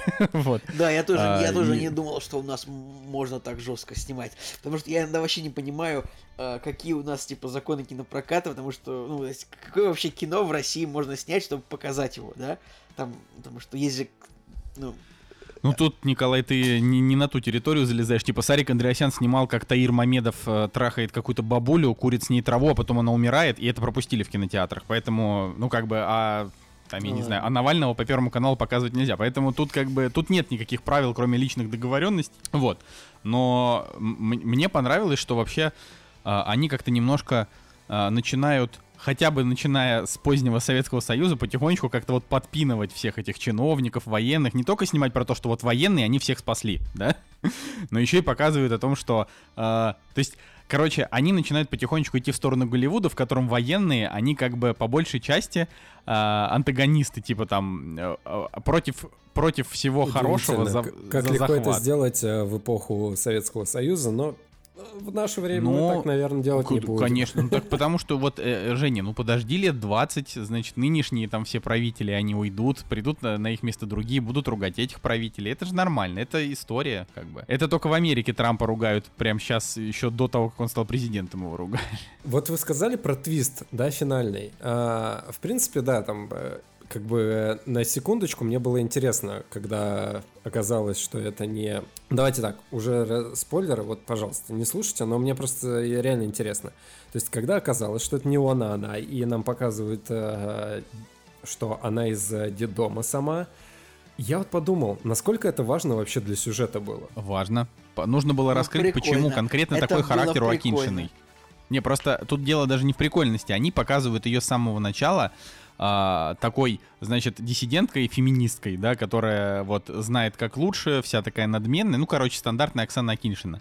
А, и вот они в этом фильме, они решили показать, почему. Потому что она с детства была упрямая, она И всегда, ещё ш- значит, он- стояла на своем, логично. Еще важно то, что она как бы весь фильм, она э, ну, докапывает главного героя тем, что он там сына бросил.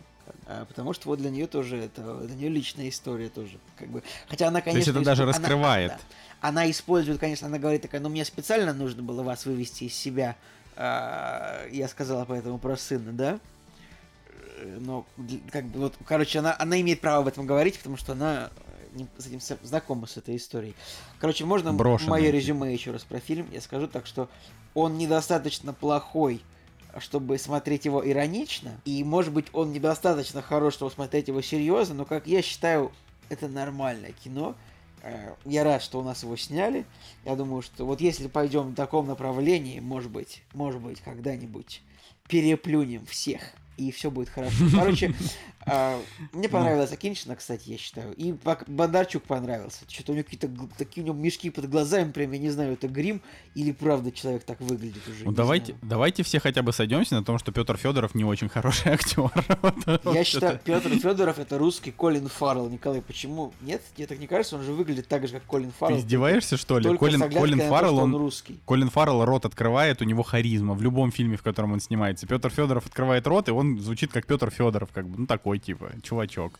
Не знаю, мне кажется, что Петр Федоров а, очень хорошо смотрится, смотрелся в сериале Клуб. Вот он Я там считаю, был прям что он- нормальный. Он, вырос со времен сери- сериала Клуб очень, Клуб очень хорошо. Я просто много где видел Петра Федорова, потому что, ну, там, я смотрел, не знаю, я же смотрю иногда русское кино, какие-нибудь фильмы типа там «Пирамида», «Территория», там «Дуэлянт».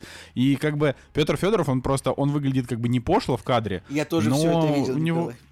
У него и, и драмы просто нет. Ну, то есть он, э, он какой-то такой, не знаю, какой, какой, он, он просто, он недостаточно, недостаточно хорош. Вот он как будто а, играет не космонавта Советского Союза. Вот Бондарчук, вот он играет полкана Советского Союза, да. Значит, Акиншина, она всегда играет одинаковую там женщину позднего Советского Союза, поэтому ей нормально. А Петр Федоров, вот он играет обычного мужика, его просто в разный Так, грим так, переодевают. у Николай, него- Николай, а как ты считаешь, выглядят космонавты? Ты видел когда-нибудь интервью с космонавтами? Это абсолютно обычные мужики. В том-то и Ну дело. нет. Ну. Абсолютно. Вот есть, пожалуйста. Посмотри какой-нибудь выпуск Куджи подкаста с космонавтом. Посмотри, посмотри интервью с космонавтами. Абсолютно обычные мужики. Просто хорошо образованные они. Потому что в последнее время космонавты это меньше военные летчики, это больше то есть это, это вообще, это в последнее время это меньше военные лё- Раньше космонавты были военные летчики, чаще, там, Гагарин тот же. Сейчас космонавты это больше просто физически хорошо подготовленные люди инженерных специальностей. На самом деле. Ну, как бы, поэтому обычные мужики. Поэтому не надо... Не, ну вот почему, например, а, мне, мне, например, вот э, в «Человеке на Луне», который я считаю одним из самых скучных вообще фильмов в истории, вот, Демьена Шазела, там вот как показали Нила Армстронга, мне понравилось именно с точки зрения, что вот он такой, э, он такой весь в себе. Ну, потому что очевидно, что когда человек побывал, в, не знаю, на Луне, да, или вообще в космосе, он- явно не должен быть обычным мужиком, который просто образованный. Вот я считаю, что Да, а, в кино их нужно показывать поинтересней. слетал на Луну, а потом еще написал песню What a Wonderful World. Я считаю, что прекрасный человек. Это же не, не так, да? Ну, типа, Или- есть... Ну, блин, ну это просто приколюха, что есть космонавт Нил Армстронг, а есть музыкант Луи А Армстронг. есть Луи Армстронг, ты который меня просто What a сломал. wonderful world. И поэтому, когда, когда кто-то говорит, вот, люблю песню Луи Армстронга What a wonderful world, обязательно говорить, а потом он еще на Луну полетел. Вот, и это всегда будет смешно. Ладно, Жень, тебе есть еще что добавить? Ну, вообще, я хотел, да, про Петра Федорова сказать, что у него, во-первых, нет харизмы, как мне кажется. То есть э, он, в, опять же, в жанровом кино в какие-то моменты, то есть э, когда он э, в «Спутнике», например, э, у него были черные глаза, он там корчился от боли и вот что-то пытался такое голливудское отыгрывать, мне вот в эти моменты он нравился. Но когда нужно было, там, не знаю, э, либо там заигрывать с, э, ну, не знаю, как-то симпатизировать девушке, да, чтобы она как на него внимание обратила, или там, э, опять же, драму какую-то разыграть, то он э, ну, достаточно посредственный актер. И, э, как мне кажется, он все-таки не вытянул вообще вот э, спутник на себе. То есть, да, нормальный на своем месте, но не больше, не меньше. А, и, и к моему удивлению, все-таки Бондарчук вот именно в этой роли неплохо смотрелся. То есть он прям, я бы даже сказал, наверное, э, именно персонаж Бондарчука это лучший персонаж вообще вот в этом фильме. То есть он и более-менее адекватно как-то действует в моментах, да, у него мотивация там плавает, э, опять же, субъективно там от кадра к кадру, но вот как персонаж он, мне кажется, наиболее цельный и приятный с точки зрения вот экрана, да, на него было интересно смотреть. А, а вообще я вот сейчас себя поймал на мысли о том, что, блин, это такая драма, а, Советский Союз, все дела. Мне кажется, было бы круто, если бы этот фильм Быков поставил. Не, ну Быкову... У Быкова там да, обязательно должен был быть еще какой-то горький персонаж, который там пьет Блин, водку, у него кто-то умирает. думаю, ну, вот ребят, какие-то Быков такие. бы не смог снять фильм про монстра просто потому, что у Быкова нет фантазии. То есть, ну, я подумал, что Быков это, не знаю, вот он, короче, ему бы сказали, вот ему дали бы сценарий, вот тут, типа, ну, космонавт возвращается из космоса э, с монстром в желудке, и поэтому, и этот монстр питается страхом других людей, и он такой зачеркнул, зачеркнул, космонавт возвращается из космоса, а, и, и пьет, потому что плохо посадил корабль, и, и погиб второй, и, и погиб второй пилот. И вот, и это все, это фильм. Типа, просто космонавт пьет от того, что вот так вот было бы. Кстати, про, про тему Смешно. страха было интересно. Вот в какой-то момент, да, когда они э, такие, что вот этот инопланетное чудовище питается страхом. Блин, это было, вот, вот этот момент был интересный. Жалко, они его дальше не очень сильно развили, то есть как-то он в черный ящик ушел. А вот в середине фильма, да, когда они до этого додумались, я так, блин, да, неплохо. То есть в одной, в одной сцене это сыграло, и это было интересно, но дальше больше это никак не, не обыгралось. Хотя с точки зрения вот чего-то нового, да, почему там а, и зачем это существо убивает, ну, как бы, да, не такой небольшой фактик. Вот он, он действительно был как-то хорошо описывал ситуацию вообще. Ну чё, идем дальше? «Кактус» — подкаст о кино и не только.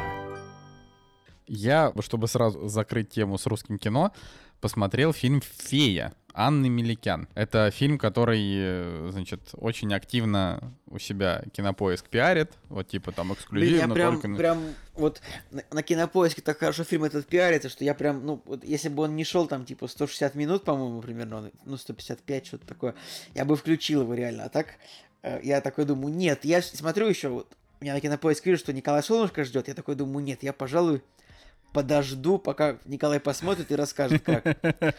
И в итоге там что-то Ой, фильм да- 6, 6,7, и в итоге давай, Николай, рассказывай. Не, ну я так хочу сказать, что как бы меня не остановило 6... То есть, когда мы его включали, у него уже был 6,7. а, меня это не остановило просто потому, что, во-первых, Хабенский, и я прочитал 25 рецензий, где было сказано, что Хабенский в фильме прям хорош. И у фильма, например, с Хабенским «Коллектор», да, у него там 6,9, а у меня фильм стоит 9, потому что я считаю, что это потрясающее кино, абсолютно вообще театр одного актера и кино. супер. Вот. Поэтому я подумал, ну 6,7 и 6,7. Ну, типа, просто потому что... Просто потому что, да. Может быть, там что-то люди, не, там, не знаю, не так поняли. Да неважно, короче. А, я тоже немножечко испугался, когда увидел 2,5 часа, и подумал, блин, ни хрена себе вообще 2,5 часа. Это вот не на каждый ты фильм захочешь потратить 2,5 часа. Это типа а, вот есть как бы входной порог. а, 100 минут это, это ты готов потратить. а, там, я не знаю, 2 часа это если фильм, ну, типа, с высоким рейтингом, 2,5 часа это если уже, это если прям реально стоит посмотреть кино. На любое рандомное кино с, вот, с рейтингом 6,7, 2,5 часа я бы тратить не хотел, но любопытно бы стало. Вот не знаю.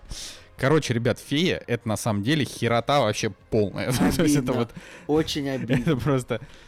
Ну, то есть я даже не знаю, как вам... а, вот у меня завтра... э, нет, не завтра, наверное, к моменту, как вы это будете, значит, слушать, уже выйдет э, рецензия на, в, мо- в моей- в моем, на моем канале. И э, тема в том, что она такая длинная, потому что я просто не мог остановиться уничтожать этот фильм. Я просто не мог остановиться. Короче, я-то поставил ему 6, а, потому что э, это можно сразу с хорошего начать. Потому что там, правда, все актеры играют хорошо. Хабенский там тоже прекрасный. А еще фильм а, прикольно и необычно снят, прям реально, с хорошим звуком, с хорошей постановкой, э, с хорошей операторской работой и с классным монтажом. То есть вот два с половиной часа ты как бы м, получаешь удовольствие от от как бы оболочки фильма. Но наполнение, ребят, это просто жесть какая-то. Просто жесть. Я вот э, как бы я вот когда смотрел вот эти два с половиной часа, я просто не мог понять, что нам пытаются рассказать. Вот давайте я вам сейчас начну рассказывать сюжет. А, Вы просто запутаетесь уже на середине. Значит, там в чем суть? Есть Хабенский. Он, во-первых, играет не положительного персонажа, а такого, такого эгоцентричного типа, что уже интересно. На кинопоиске написано типа русский Кадзима. Вот, но на самом деле, э, значит, вот есть... Он, он SEO э, компании, которая делает игру Калаврат. У них уже было первый и второй Калаврат, и вот выходит еще третий Калаврат. Блин, ну это же уже это же плохо прям сразу. Это, ну как бы, это плохо сразу, но это не самое просто плохое, что в фильме-то есть. Поэтому это все. Ну, да вот они делают игру Калаврат 3. Делают они игру в VR. И там суть в том, что, э, значит, э, Кабенский говорит, что нам, типа, нужно, чтобы игра выстрелила, потому что иначе там контору придется закрыть. Все, бабла нет, нужно пилить игру. Вот, и я, я вот, я, Женя, ты как бы тоже включайся в разговор, знаешь. знаешь Чего, я, я внимательно Вот. слушаю. Да, я да, знаю, да. что был э, фильм «Калаврат», э, снимали, пытались снять, на самом деле, Вы знаете, как выглядит «Калаврат». символ Калаврата? Знаете, да, что это Ну, такая... это типа как бы- свастика, ну, не- немножко другая. Ну, это как бы, это, так, это такой типа символ солнца, который э, некоторые славянские националисты используют, и поэтому его можно, значит, несколько соотносить с националистическими движениями, но на самом-то деле это древний славянский знак, в нем ничего такого нет. Точно так же, как и свастика, перевернутая свастика, это вообще какая-то там индийская тема. А, а свастика, ну, там, фашистской Германии, она как бы выглядит конкретно, да, не так, как у индусов. У индусов, когда мы были в Индии первый раз, там везде эти свастики по- понапиханы на всех балконах, так что, знаете, это такое. Славянский Короче. оберег Калаврат символизирует энергетику солнца, изобилие, изобилие и плодородие. Носящим его Вот, он придает вот. силу, приносит удачу и развивает, способствует развитию интуиции. На самом деле для подкаста нашего, для развития, мне кажется, нам нужно купить... э, Калаврат, да, давайте купим, давайте переназовем подкаст в Калаврат. Вот это, вот это было бы хорошо, офигенно. Да. Ну так вот, да, и будем говорить не про кино, а про то, что Россия, она идет не тем путем. В общем, э, собственно, вот главный герой, да, они разрабатывают, ну, то есть это, чтобы вы понимали, такая стандартная контора, там работают всякие хипстеры, молодежь, э, там и постарше, и помладше. Э, В плане там наполнения адекватно, что они там обсуждают, там и про инвесторов, что вот, да, типа, нам нужно там что-то делать. Короче, вроде есть какая-то логика. И вот фильм как бы начинается с того, что а, когда этот чувак в Хабенске едет в просто, значит, мимо памятника, кто там около Кремля, ну, не, не на Красной площади, а там недалеко, кто- князь Владимир, по-моему, там стоит в Москве. И У, вот у музея, э, исторического музея? да не у музея. Короче, там вот такая, там такой холм, и там стоит такой огромный чувак с крестом. По-моему, это князь Владимир, если я, если, если я не ошибаюсь. Живу, блин, от него в 10 минутах езды. Ну, в общем, неважно. А, вот а, он едет мимо, и в это время происходит акция таких, значит, баб. Слышали все, А, что типа пусть- Николай... Видели? Слышали все, что Николай Солнышко не, не применил возможностью похвастаться тем, что он живет в центре Москвы, да? Не слышали? Слышали все? Я живу дешевле, чем многие, Продолжай, знаешь, пожалуйста. москвичи. Так это я, я просто ушлый. Не, э, вообще, самое лучшее, что могло произойти, это жить в центре Москвы. Здесь хорошо, ребят. А, вот, и, э, в общем, вот он едет, и туда забежали, э, забежала к нему в машину девушка, которая со своими подругами а, была разгоняема ментами. Они делали акцию Это такие акции в стиле Абрамович, как ее там зовут, эту Абрамович? То ли Марина Абрамович, то ли... Ну, короче, какая-то вот известная э, женщина, которая там делала акции всю, всю жизнь свою, и она уже не молодая. А, вот, там была акция в том, что они типа лежали в таких белых как бы коробках, сверху натянутой пленкой, в нижнем белье и такие в крови, и типа нет мясу. Ну, вот такое дерьмо, короче. А, это такая совершенно аналогия на Pussy Riot. А, тоже там отдельная история, что эти девушки, они все вместе снимают квартиру, живут там, и они все время готовят акции, и ходят и делают эти акции. И вот она, значит, когда на них налетают менты, попадает в машину к Хабенскому, совершенно просто случайно забегать в нее, и просто садится в наглую. И она говорит, ну вы же меня не высадите. Типа, он такой, ну ок, хорошо. Вот там довез ее в свой офис, дал ей какую-то одежду, а, и она как бы к нему привязалась. И вот у нас, вот я вам уже рассказал два Спутник, что слоя. Да, она к нему, она залезла к нему в желудок на 30 сантиметров и обосновалась там. Блин, Вот, это вторая э, часть, я бы посмотрел. Ну, это, короче, смотрите, это я вам только два, значит, слоя как бы рассказал. Из четырех, что тут есть, из четырех, значит. Третий. Это в это время в Москве начинает орудовать банда э, неонацистов или фашистов. Их там называют просто фашисты. э, которым там типа лет по 18 всем. 18-20, и они прям реально убивают людей, снимают это на камеру, а в конце делают жест э, персонажа из игры Калаврат, который делает Хабенский. И как бы начинается все вот как раз с того, что они там убили двух каких-то, э, значит, гастарбайтеров-дворников, э, и начинается такой, начинает зарождаться мини-скандал. Э, Хабенский говорит, о, так это ж нам даже сыграет на руку. Типа мы скажем, что мы тут ни при чем, поможем этой семье, се- не знаю, семьям убитых, и заодно людям там будет интересно, вот. Потом происходит второе убийство. Они уже убивают гея, типа, просто, то есть это русский чувак, но гей. А потом они, э, ну и дальше уже начинается там совсем безумие, то есть они там просто начинают убивать всех подряд, им бомжа какого-то убили и так далее. Короче, нарастает вся эта дичь. В это время Хабенский начинает дружить с этой девушкой, э, которую он называет фея, и как бы а, во время этой дружбы он, она ему в какой-то момент говорит, слушай, а тебе не кажется, что ты это реинкарнация Андрея Рублева? Вот, э, слушайте, да, вещи вообще абсолютно хрен, как они друг с другом связаны, понятно вообще, но вот это все есть. Он говорит, да, да нет, при чем тут Рублев? А Она ему дает какие-то древнерусские, древнеславянские тексты, потом он едет с ней, э, значит, эм, в монастырь, потому что в, в- какой-то собор, потому что в их игре есть собор, и Хабенскому не понравилось, что там недостоверно показан изнутри этот собор, и он решил поехать туда, прямо отфоткать, как этот собор выглядит изнутри. И типа, что там реально есть что-то там, то, что Рублев написал. А вот. И потом он начинает ходить параллельно к э, психологу, которая начинает с ним, вводит его в гипноз и пытается узнать, кем он был в прошлой жизни. А, и он в прошлой Чё-то жизни как бы осознает... Уже звучит, что фильм очень Что-то странный. какой-то Рик и Морти какой-то. Что-то это Нет, чушь блин. какая-то, Николай. Так вот, понимаете, вот как бы фишка в том, что это не то, что чушь, это просто это мешанина абсолютно какая- какая-то невывозимая. То есть, в принципе, то если вам, если, если бы остановиться по структуре, то тут реально, как вот в описании написано, создатель лучших игр виртуальной реальности уверен, что контролирует все в своей жизни, но случайная встреча с молодой активисткой отрывает ему глаза на то, что мир намного шире и сложнее его представить. Как бы фильм про это и есть. Но он, понимаете, там все сюжетные ветки, они в конце замыкаются. Фильм, у фильма есть логичный финал, он есть. Просто для чего фильм вообще непонятно. Для чего они его таким сняли? Зачем они это все показывали? Во-первых, там а, для людей, которые хоть немножко, вообще хоть чуть-чуть а, более-менее разбираются вообще в современном мире, там будет сразу же три главных триггера, о которых я вот тоже, кстати, а, вот если вы слушаете подкаст, вот не читайте мою эту рецензию, прочитайте ее потом, да, потому что я там все это расписал. Короче, во-первых, никто не будет делать игру в VR для того, чтобы э, вытащить компанию из э, денежной ямы.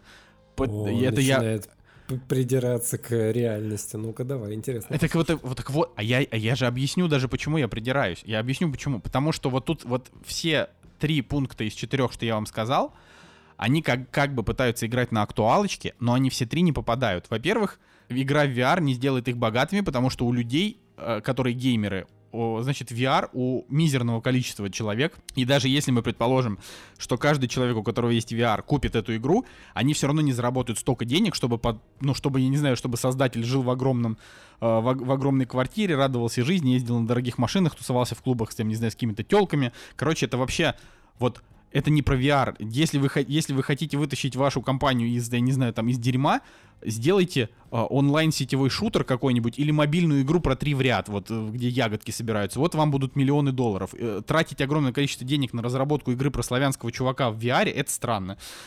Ну, допустим, допустим, Анна Меликян, ей 40 лет, да, она как бы от этого Не- максимально она- далека. Она не, не в теме вообще, как бы, типа, просто старушка, старушка просто полезла, как бы, вот в молодежную тему, правильно? Не, понимаешь, да, но как бы старушка, она на самом деле, как бы то, как она показывает то, что происходит в фильме, она показывает это а, хорошо, как я уже говорил, то есть а, нету ощущения фальши, есть ощущение тупости в целом, то есть как бы нету, а, она показывает на это логично, просто если ты в этом разбираешься, то есть вот, к- например, всякие рецензенты пишут, вот «Фея» — это типа интересный взгляд на игровую индустрию, нет, это прям супер устаревший взгляд на игровую индустрию, потому что вот самая крутая игра в истории, пока сделанной в VR, это был Half-Life Alex, которая недавно вышла. Типа, круче нее, ну, нет просто игр в VR.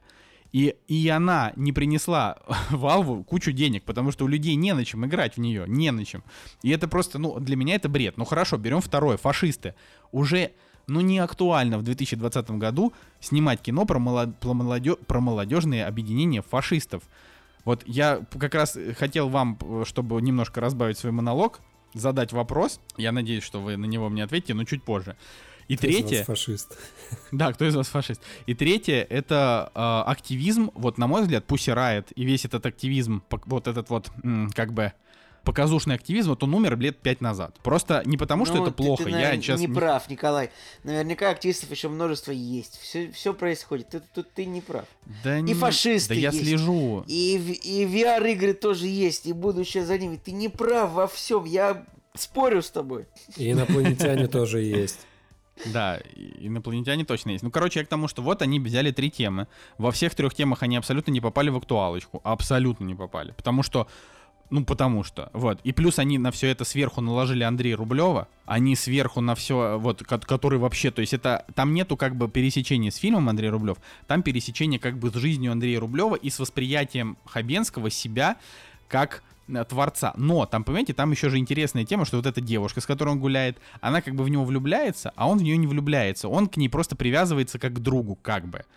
Но там на протяжении всего фильма нет никакого изменения в характере персонажа, вот именно Хабенского, есть изменения как бы в ее характере, но она не главный герой, она вообще третьестепенный герой. То есть если ты поначалу, например, смотришь им, и она тебя начинает бесить, потому что она девочка очень такой э, специфической внешности и специфической энергетики, она может вызвать неприятие.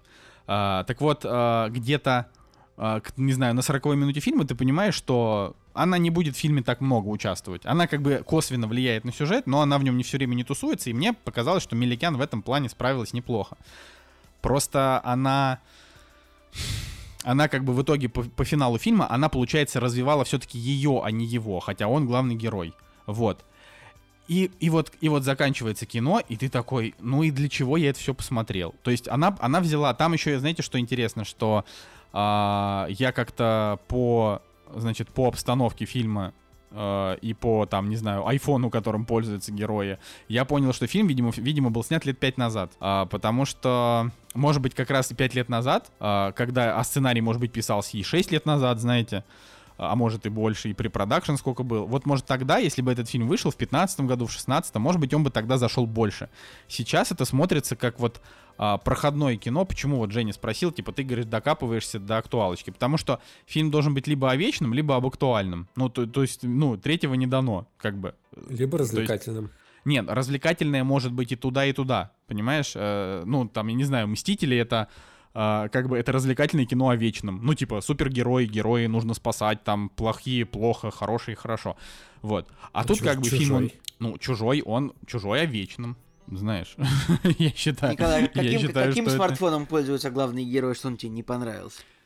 Не, я вообще не помню, каким смартфоном пользуется главный герой, но я помню, что его дочка, типа, использует, у нее iPhone то ли 6, ну, то ли, Было бы то ли смешно, 7. если бы Я ты сказал подумал, с- Sony Ericsson K750i, знаешь, типа. Ну Nokia. Engage. Нет, понимаешь, они просто пытаются показать, что это как бы современная Москва, но по всяким, я не знаю, лесам на домах, где стройка уже закончилась несколько лет назад, Вообще, а, ты понимаешь, знаешь, что... Николай, мне кажется, что вот когда снимаешь фильм и хочешь показать, э, что это современная Москва, это, ну, не должно быть очень сложно. Нужно, блин, просто ну, снимать фильм вот и выпускать его там, типа, не позднее, чем через год после съемок, например. Ну, через ну- два уже будет норм. Просто... Просто есть, э, да, опять же, ну это вот я заметил, это не важно. Я поч- почему я это заметил? Я же пытаюсь объяснить, что я заметил это только потому, что я смотрю кино и понимаю, что оно говорит о неактуальных темах. И тут на это еще наложилось, что он, видимо, и снят был пять лет назад, как раз когда эти темы были актуальны, ну, более-менее актуальны. Сейчас нафиг они никому не нужны. И вот, э, и вот как бы, и вот он закончился. Я, значит, все эти вопросы себе позадавал, поставил фильму 6, потому что, ну, там, в целом он меня не разочаровал, он просто, э, он как бы, он оставил у меня такое, никакое ощущение. То есть как будто ты два с половиной часа что-то смотрел. Ш- где были, где был Хабенский, и он был норм. Вот- вот как-то так. Ну, просто правда, я не знаю. То есть, может, мне кто-то может объяснить, Николай, а, потому Николай, что... а теперь вот забудь все, что ты сказал, Так. и э, посмотри в э, состав этого фильма и пойми, что в монтаже участвовал Павел Руминов. Осознай эту информацию Да, и я, давай блин, заново. блин, я тоже, я тоже видел это, тоже видел и забыл об этом совсем сказать. Это забавная фигня. Ну, кстати, я, ну, не знаю, ну, это забавно, что он участвовал в монтаже, но все-таки Анна Меликян здесь а, режиссер, сценарист, продюсер э, и тоже в том числе занималась монтажом. Я так скажу, так как я не видел ни «Звезду», ни «Русалку», это как бы два ее, типа, самых высокооцененных фильма, а, я не могу оценить ее талант в общем. Очевидно, что как бы когда стоит оценка 7,1, это значит, что в сфере русского кино это нормально. Ну, то есть у, у нас такое кино обычно хвалят. У какого-нибудь Дудя каждый режиссер расскажет, что вот этот фильм крутой, ты залезаешь на кинопоиск, а у него там 6,4. И ты такой думаешь, ну ок. Ну, то есть я, я вот, э, как бы, когда ты смотришь интервью со всякими киношными чуваками, для них м, любой фильм с оценкой 6+, он культовый. Да, у этого, у Сакурова, которого просто я не знаю, хвалят, не знаю, каждая собака из э, киношной сферы, у него там фильм самый высокооцененный с оценкой 7, это который «Русский ковчег». Поэтому э, тут, тут как бы я не лезу, в общем, в Анну Меликян и в ее, в ее творчество, но «Фея» — это нечто странное. Для чего снят, непонятно. Вот я вам хотел задать вопрос. Как вы, вот, как, вот подумайте, какие образы в 2020 году могли бы быть а, актуальны. Вот я Ой, таких н- придумал 10. Николай, ну вот этот год слишком, слишком карикатурный год, что как бы есть вирус и вот. Ну это даже... Не-не-не-не, ну я не говорю, что там про врачей, которые борются с вирусом. Вот, допустим, нет вируса. Нет вируса. а, 2019-2020 год. Кто у нас сейчас, как бы, о ком нужно снимать кино? Я тебе скажу, заходишь на ТНТ Премьер, и там а, висит реклама, что выходит новый сезон «Реальных пацанов», и главный герой стал а, бойцом боев без правил. Вот. Вот. Уже. Еще вот подходит. Ну просто, э, короче, вы что-то не расшевеливаетесь. Ну, ну просто, например, не знаю, видеоблогеры, политические активисты, молодые политики, молодые бизнесмены, музыканты, а, да в конце концов, я не знаю, а, актеры, а, там люди из народа Я считаю, какие-нибудь, что я не Николай, знаю. русское кино пусть лучше снимает фильмы о вечном, чем о, со- чем о модном. Ну типа... Так вот видишь- я говорю, ну вот видишь, фильм пытался, видишь, фильм что пытался Да, сыграть вот на модном, тебя- не вышло. Вот, вот ты говоришь, какие темы в 2020 году, а на кой черт их искать, если все равно получится шляпа?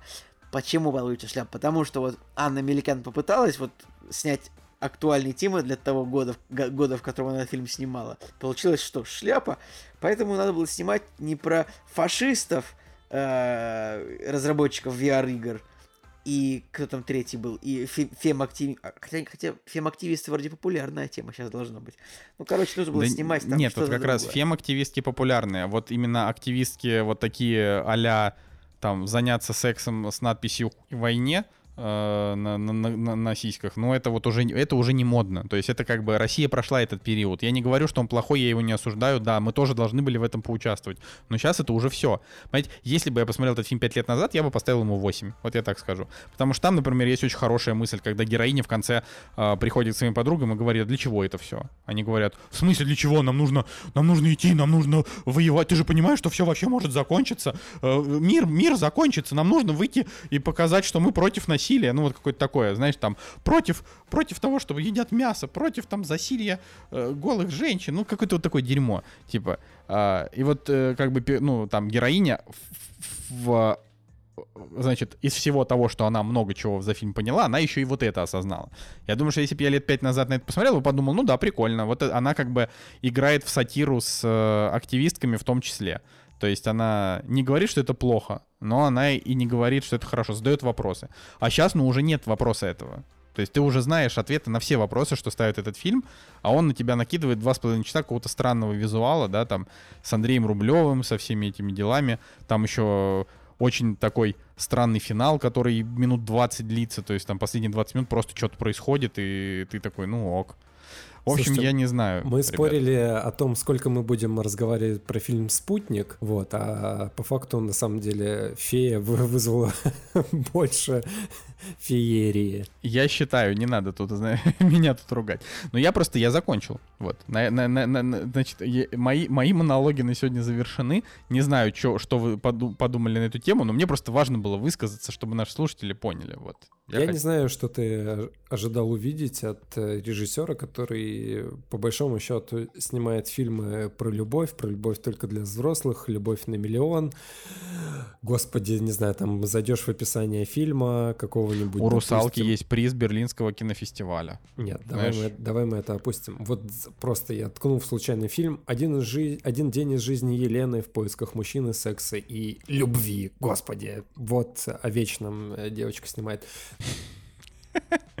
У нее, кстати, на самом деле средние оценки ее фильмов хорошие. Вот, ну правда. То есть у нее а, именно открываешь ее режиссерские работы, и там, ну, как бы ниже, чем 6,5 оценки не падают, а там у, у короткометражек высокие оценки, ой, в смысле низкие оценки, у остальных там 7,1, 7,2, 7,2, 6,8. Ну, как бы нормально. Кстати, мы не сказали о том, что «Спутник» вышел из э, короткометражки.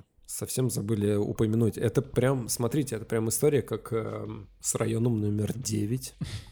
Я бы, кстати, сказал, вот вспоминая район номер 9, я бы сказал, что он мне тоже в середине показался затянутым.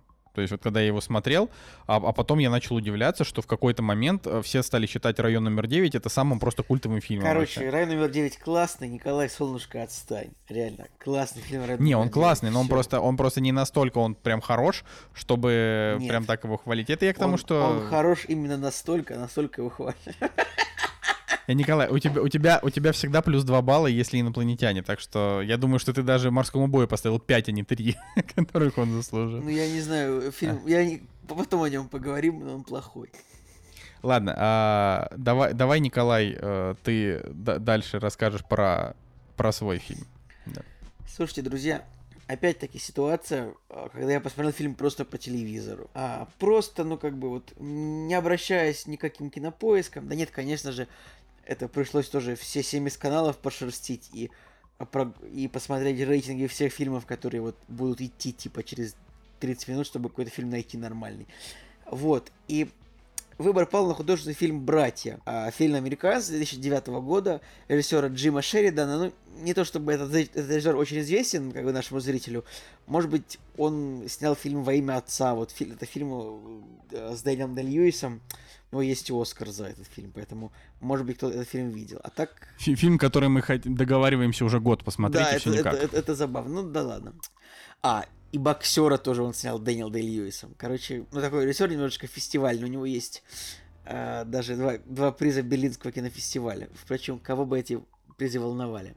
Итак, братья. Это, ну, собственно, фильм про двух братьев, которых играют э, Джей Гилленхолл э, и, и Тоби Магуайр. Черт, у меня почему-то выпало, выпало имя из головы.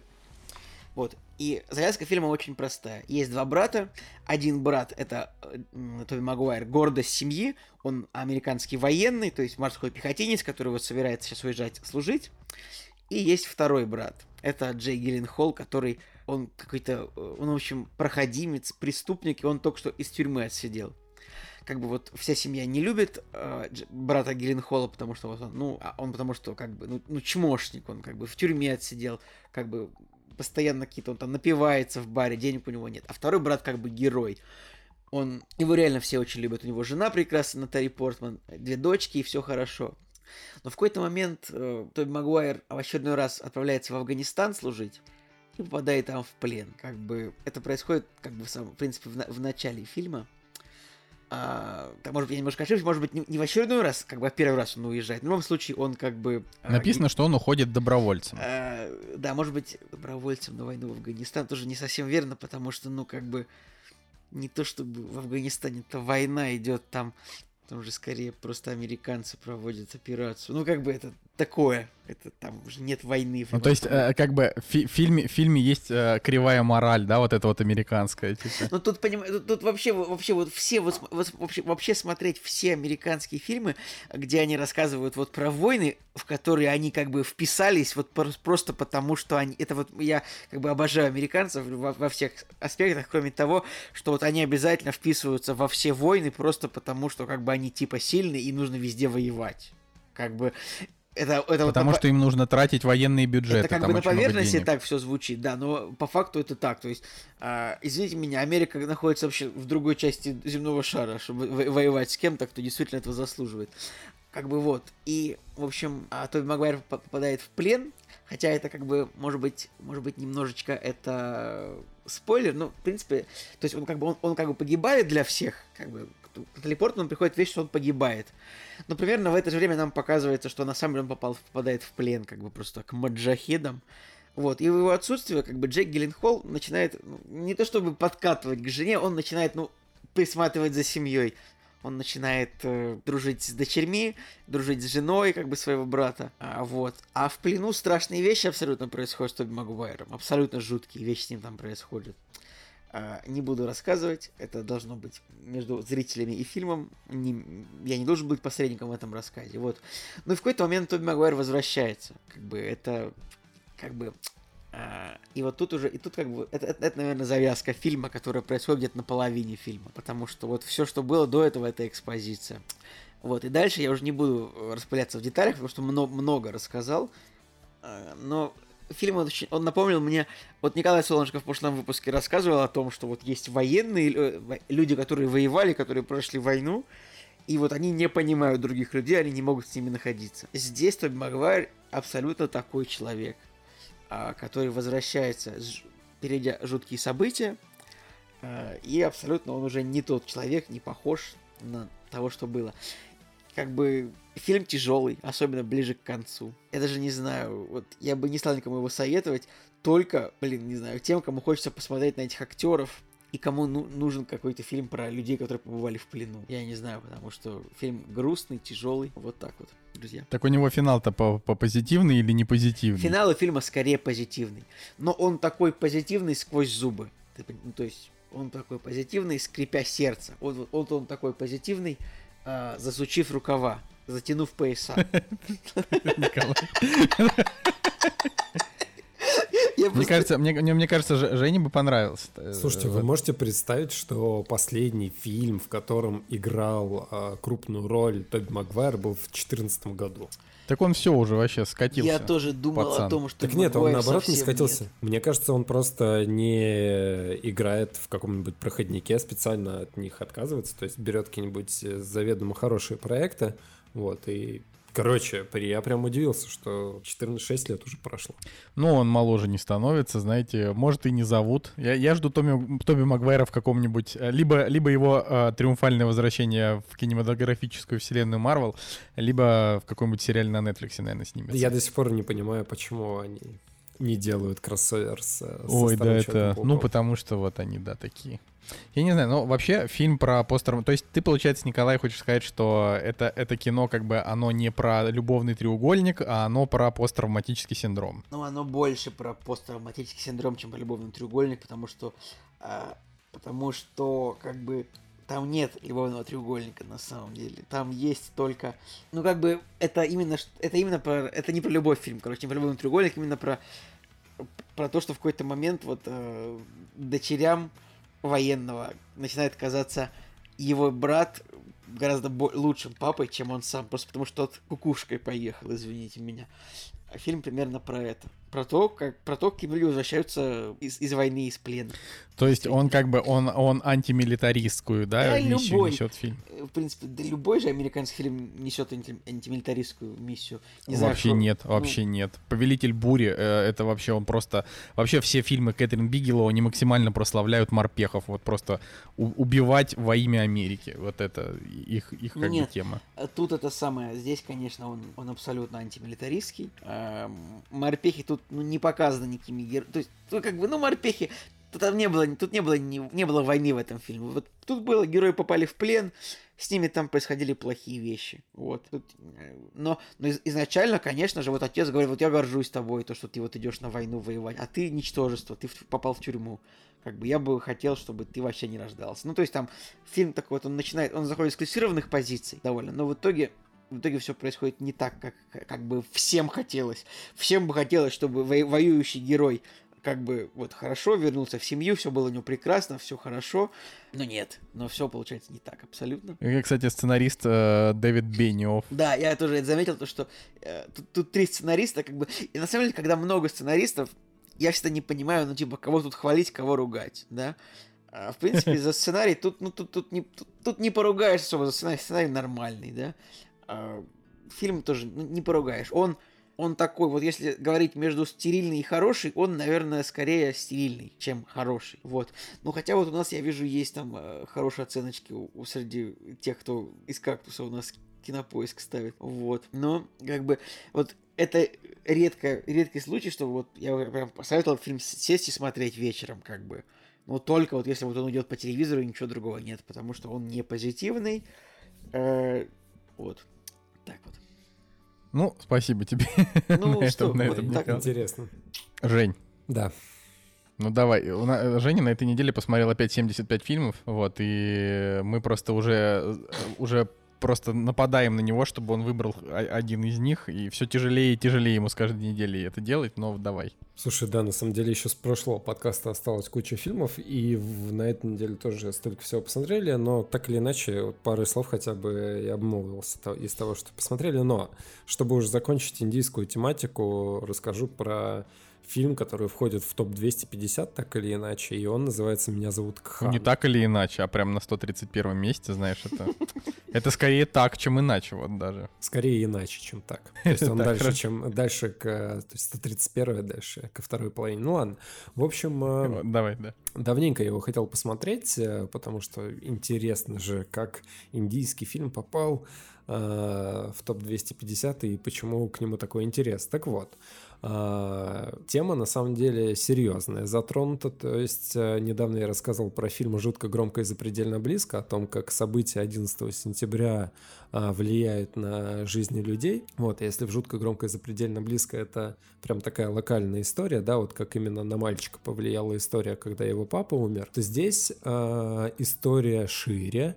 Здесь э, о том, как пострадали вообще мусульмане, да, которые живут в цивилизованных э, странах, вообще вот в цивилизованном обществе, но после того, как... В общем, я просто к тому, что, ну, вот, э, не экстремисты там, да, просто обычные люди, да, которые проповедуют э, ислам, да, как они пострадали от э, событий 11 сентября. Блин, это очень интересно. Это очень интересно. Мне нравится. Я ставлю, буду смотреть.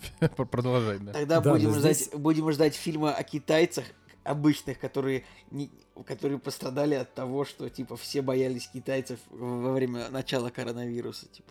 Кстати, да, мне кажется, мо- могут снять вообще без Было бы ничего. Да. Ну так. А здесь же, как и в «Фее», есть э, еще несколько тем, которые наслаиваются вообще вот э, в, в этом фильме. То есть там и отношения э, между старшим и младшим братьями. А здесь главный персонаж страдает синдромом Аспергера. То есть он э, там трясется, боится определенных там цветовых э, э, оттенков, повторяет постоянно фразы и так далее, так далее. То есть он как бы нормальный человек, да, он адекватно мыслит, может находиться в обществе, но вот страдает, страдает таким расстрой- расстройством достаточно серьезным. Вот. И в какой-то момент, в общем, столько всяких событий происходит, что нить повествования она не теряется, но э, одно действие наслаивается на другое. И, как ни странно, фильм от этого становится интереснее смотреть. То есть, и если в начале он воспринимается как м, какой-нибудь не знаю, условно, там, миллионер из трущоб, а, еще что-нибудь, потому что а, в какой-то момент э, персонажи пере- там, теряют родственников, переезжают в Америку и из никого становятся там кем-то, да, то где-то к середине это уже Форест Гамп. И, в общем, ст- столько-столько-столько всего, что прям реально становится интересно смотреть, потому что это еще и с индийским колоритом. Песен как таковых нету, а, с танцами и плясками, как мы любим, да, но вот такие классические классные, мусуль... Э, классные вставки, они есть. Интересно, что ин- индусы же, они же не мусульмане в, Да. в общем, они же Да, индуисты, да, у них там вот. своя тема. Вот, и здесь как раз-таки тоже есть э, как раз-таки э, тема, да, индуисты, мусульмане, и на эту тему очень интересно смотреть фильм, потому что здесь как бы главный посыл фильма, неважно какой ты религии, важно, хороший ты человек или плохой. Вот, и вот этот основной посыл, он идет через весь фильм, и от него, конечно, становится очень тепло на сердце, потому что э, во время фильма будут встречаться там и террористы, и просто плохие люди, и там скверные люди, и хорошие люди, и, в общем, и, опять же, да, повторюсь, главный посыл фильма, неважно, там, какого ты вероисповедания, цвета кожи и так далее, и так далее, главное, что тебя там можно судить по твоим поступкам. Ну, короче, кино с миссией, да, получается? Кино с такой миссией огромной, просто мне, мне даже в какой-то момент показалось, что это есть какое-то м, сообщество мусульман не экстремистов, которых, которым надоело все происходящее, и они просто заказали этот фильм, чтобы вот ребята, посмотрите, нас, нас достала эта ситуация, вот, мы хорошие люди, отстаньте от нас, вот. В какой-то Кстати, момент мне ну, так и показалось, я- если честно. Вот, вот я, я так чуть-чуть перебью, что а, моим словом, ну я просто как, э, как это называется, как человек, который вырос, ну типа детство которого прошло а, во времена начала Чеченской войны, Нордоста, Беслана, да, у меня, конечно, к мусульманам было такое довольно резкое отношение, и оно как бы поменялось во многом от моих поездок за границу, где я видел, как, как они там живут, да, ну, например, то есть это я сейчас рассказываю абсолютно банальные вещи, потому что каждый сталкивается с банальными вопросами в своей жизни, типа, что хорошо, что плохо. Когда мы там в Амстердаме сняли квартиру, и оказалось, что она в мусульманском районе. Вот прям такой, то есть там одни только мусульмане живут. И когда мы там только появились, мне прям, ну, было, честно, не по себе. Вот, буквально на второй день, прогулявшись по, по соседним районам, я понял, что в том районе, в котором жили мы, там это единственный район, в котором было чистенько, хорошо, все очень вежливо ходили, друг с другом разговаривали. Во всех остальных районах там было какое-то полугетто. Ну, это как бы не самый центр Амстердама был. Поэтому, ну, это я к тому, что ну, правильно, наверное, такие вещи-то снимать. Вообще нужно объяснять, что, а, не знаю, если ты принадлежишь какой-то касте, это не обязательно значит, что ты должен быть штампом этой касты. Ну да, ну в общем, э, вы понимаете, да, что здесь э, наслоение вот таких тем, оно реально очень большое. Фильм, фильм идет два с половиной часа, то есть э, все эти события, они умещаются вот как раз-таки в этот большой хронометраж, и э, путешествие героя по, там, не знаю, там промежуток времени достаточно большой, порядка 8 лет, да, то, что нам показывают. И даже не, даже не то, что временной промежуток времени, так еще и сам персонаж путешествует из одной точки в другую. Ну, действительно, как Форест Гамп, э, там, не знаю, убежал и добежал до другого побережья. В общем, интересное кино. Оно вызывает э, море эмоций, слезы, смех. В общем, э, его приятно смотреть. И единственное, что когда фильм кончается, конечно, вот переизбыток тем и переизбыток морали, которую тебе доносит фильм. Мне показалось, здесь вот есть небольшое склонение чаши весов вот к переизбытку, потому что в какой-то момент вот эти поучительные нравы, их уже становится слишком много. Но, опять же, это субъективное мнение, это никак не влияет на оценку фильма. Фильм потрясающий, фильм светлый. Опять же, да, с точки зрения красок и э, там, музыки, это вот отличная, отличная смесь а, качества американского кино, вот школа американского кино, и вот таких традиционных вещей индийских. Очень, кстати, высокие оценки у всех вообще фильмов этого Карана Джахара, просто там 8,3, 8,5. А у него есть Просто- еще фильмы, типа, ну, которые вот в русском прокате известны? А, Не уверен. Там какие-то фильмы типа и в печали, и в радости 8,5. Все в жизни бывает 8,4. Ну, ну вот это, видимо... ви- Видимо, это все как раз к тем людям, о которых мы в начале выпуска рассказывали, что вот он... А ну, у него всего фильмов не так много. Ну, в топе 250 вот только такой. А, да. У меня, у меня есть э, один забавный факт, то есть эм, я только сейчас его заметил, то, что главного персонажа зовут Ризван Кхан, а актера зовут Шахрук Кхан тоже, то есть у них Кхан Кхан. И если зайти на Википедию, а, то на Википедии этот актер записан как Хан. Шахрух Хан, господи. А в фильме тоже одна из э, таких моментов, один из таких моментов, он а, постоянно повторяет, что а, его имя произносится не хан, а кхан, и там на этом делается акцент. И забавно, что вот на Википедии в русской, по крайней мере, он записан как хан. То есть весь фильм об этом говорится, а в Википедии все-таки неправильно написано. Короче, а, вот я еще посмотрел, что на, на Netflix есть альманах э, индийских, индийских короткометражек, который называется «История о призраках», и вот у этого режиссера есть там значит, одна из, видимо, короткометражек, вот его, но у нее MDB 4,3, поэтому тут, да, тут как бы... Но тут, опять же, это и не полностью его кино, поэтому... Вот, в целом, В любом случае, фильм, который находится в топ-250, он так или иначе явно будет э, чем-то хорош, как минимум, да, то есть если в целом, может, фильм не понравится, но чем-то он точно должен быть хорош, потому что масса его заприметили.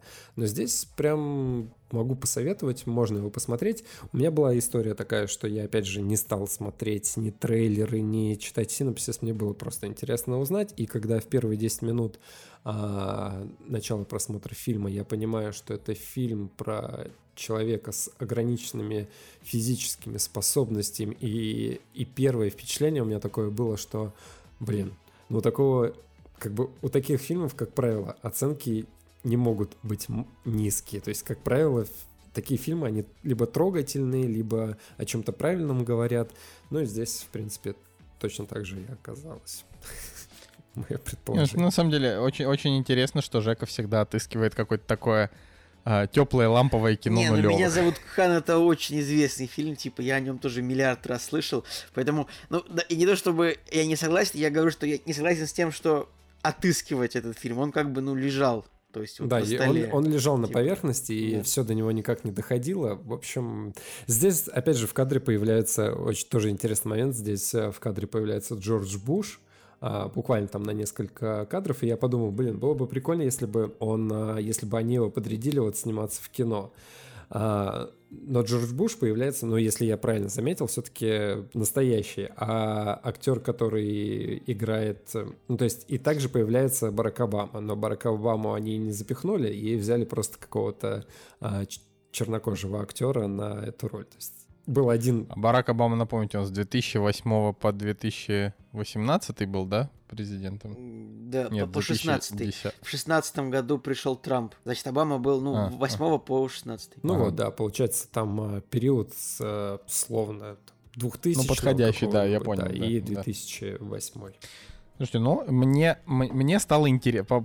Из того, что мы, из того, что мы сегодня обсудили, этот, наверное, а, выглядит наиболее интересным для просмотра, потому что приятного кино всегда хочется, чтобы было побольше. С каждым новым просмотренным фильмом приятного кино становится все меньше, их приходится где-то где искать. Я бы, я бы, если бы Женя не напомнил, я бы на него бы и не наткнулся, мне кажется. Посмотри Хоть он и лежит на «Шоколад». поверхности. Посмотри шоколад. Я вот все с прошлого выпуска ты вержу, и все никак Так не не, я помню, да.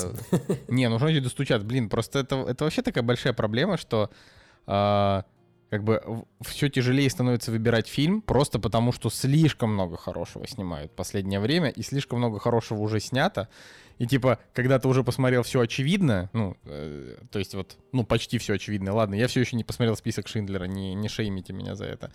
А Вот, но когда ты почти все очевидное посмотрел, уже ма- мало чего остается. То есть остаются только фильмы по три с половиной часа, ну, как бы, на которые, знаете, там Цигулиеву нужно будет года четыре уговаривать. И- А, а, а, а в жало смотреть обидно. Ну, то есть хочется, чтобы еще кто-то посмотрел. Поэтому, да. Кстати, вы знаете, да, что на, на этой неделе выходит э, сериал Демьена Шазела на Netflix, и уже вышел сериал Райана Мерфи, который American Horror Story, Да. который называется Голливуд. Про Голливуд я Да. слышал. А какой сериал выходит у Шазела? Называется Бар Эдди. М, Вот. У которого уже тоже, ну, такой сносный метакритик, поэтому, поэтому интересно. А еще это, это, это так, на всякий случай, это, кстати, не помню, говорили мы в прошлый раз, что фильм с Хью Джекманом безупречный, тоже с метакритиком то ли 72, то ли 75, а, тоже уже можно глянуть у нас о- официально, но у нас оценки 6,7 тоже. Пр- Просто, чтобы вы понимали, это такая Как бы все, вот 6,7, а, мне кажется, люди становятся все, все больше с претензией, поэтому а, фильмы, которым там 10 лет назад поставили бы там, не знаю, 7,3, сейчас вот у них 6,7. Ну вот, да. Ну да. Если бы сейчас вышел чужой, у которого сейчас 8, он бы получил там 5,2, наверное. Я сомневаюсь, что чужой получил бы 5,2, но... А еще из хорошего, например, по подписке Кинопоиска бесплатно стал, стал фильм «Болеслава» с Бандерасом. До этого он был за деньги, они его перекупили, короче, чтобы можно было его Так, так ты сейчас посмотреть. читаешь какой-то телеграм-канал, что ли? Я не понимаю, что за накид- накидывание новостей пошло просто какое-то э, Нет, ненор- ненормированное, неконтролируемое. А я просто, то, ну как это, я просто смотрю то, что я выделил за последнее время. На самом деле, э, есть еще много чего интересного рассказать, но это, это, на- это на какой-нибудь из следующих разов, на какой-нибудь.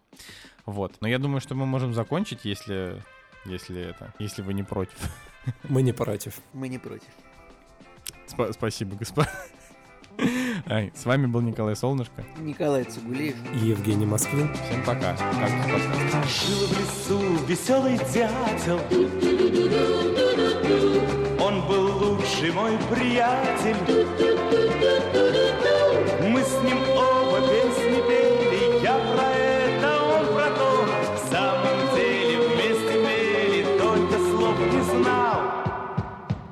Никто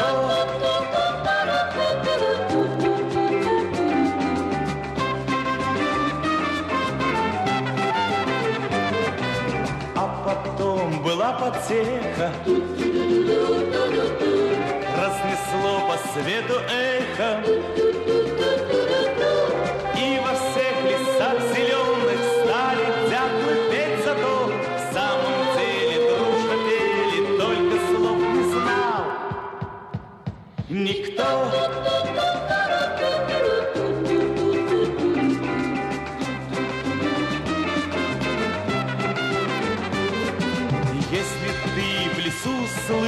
слышишь Или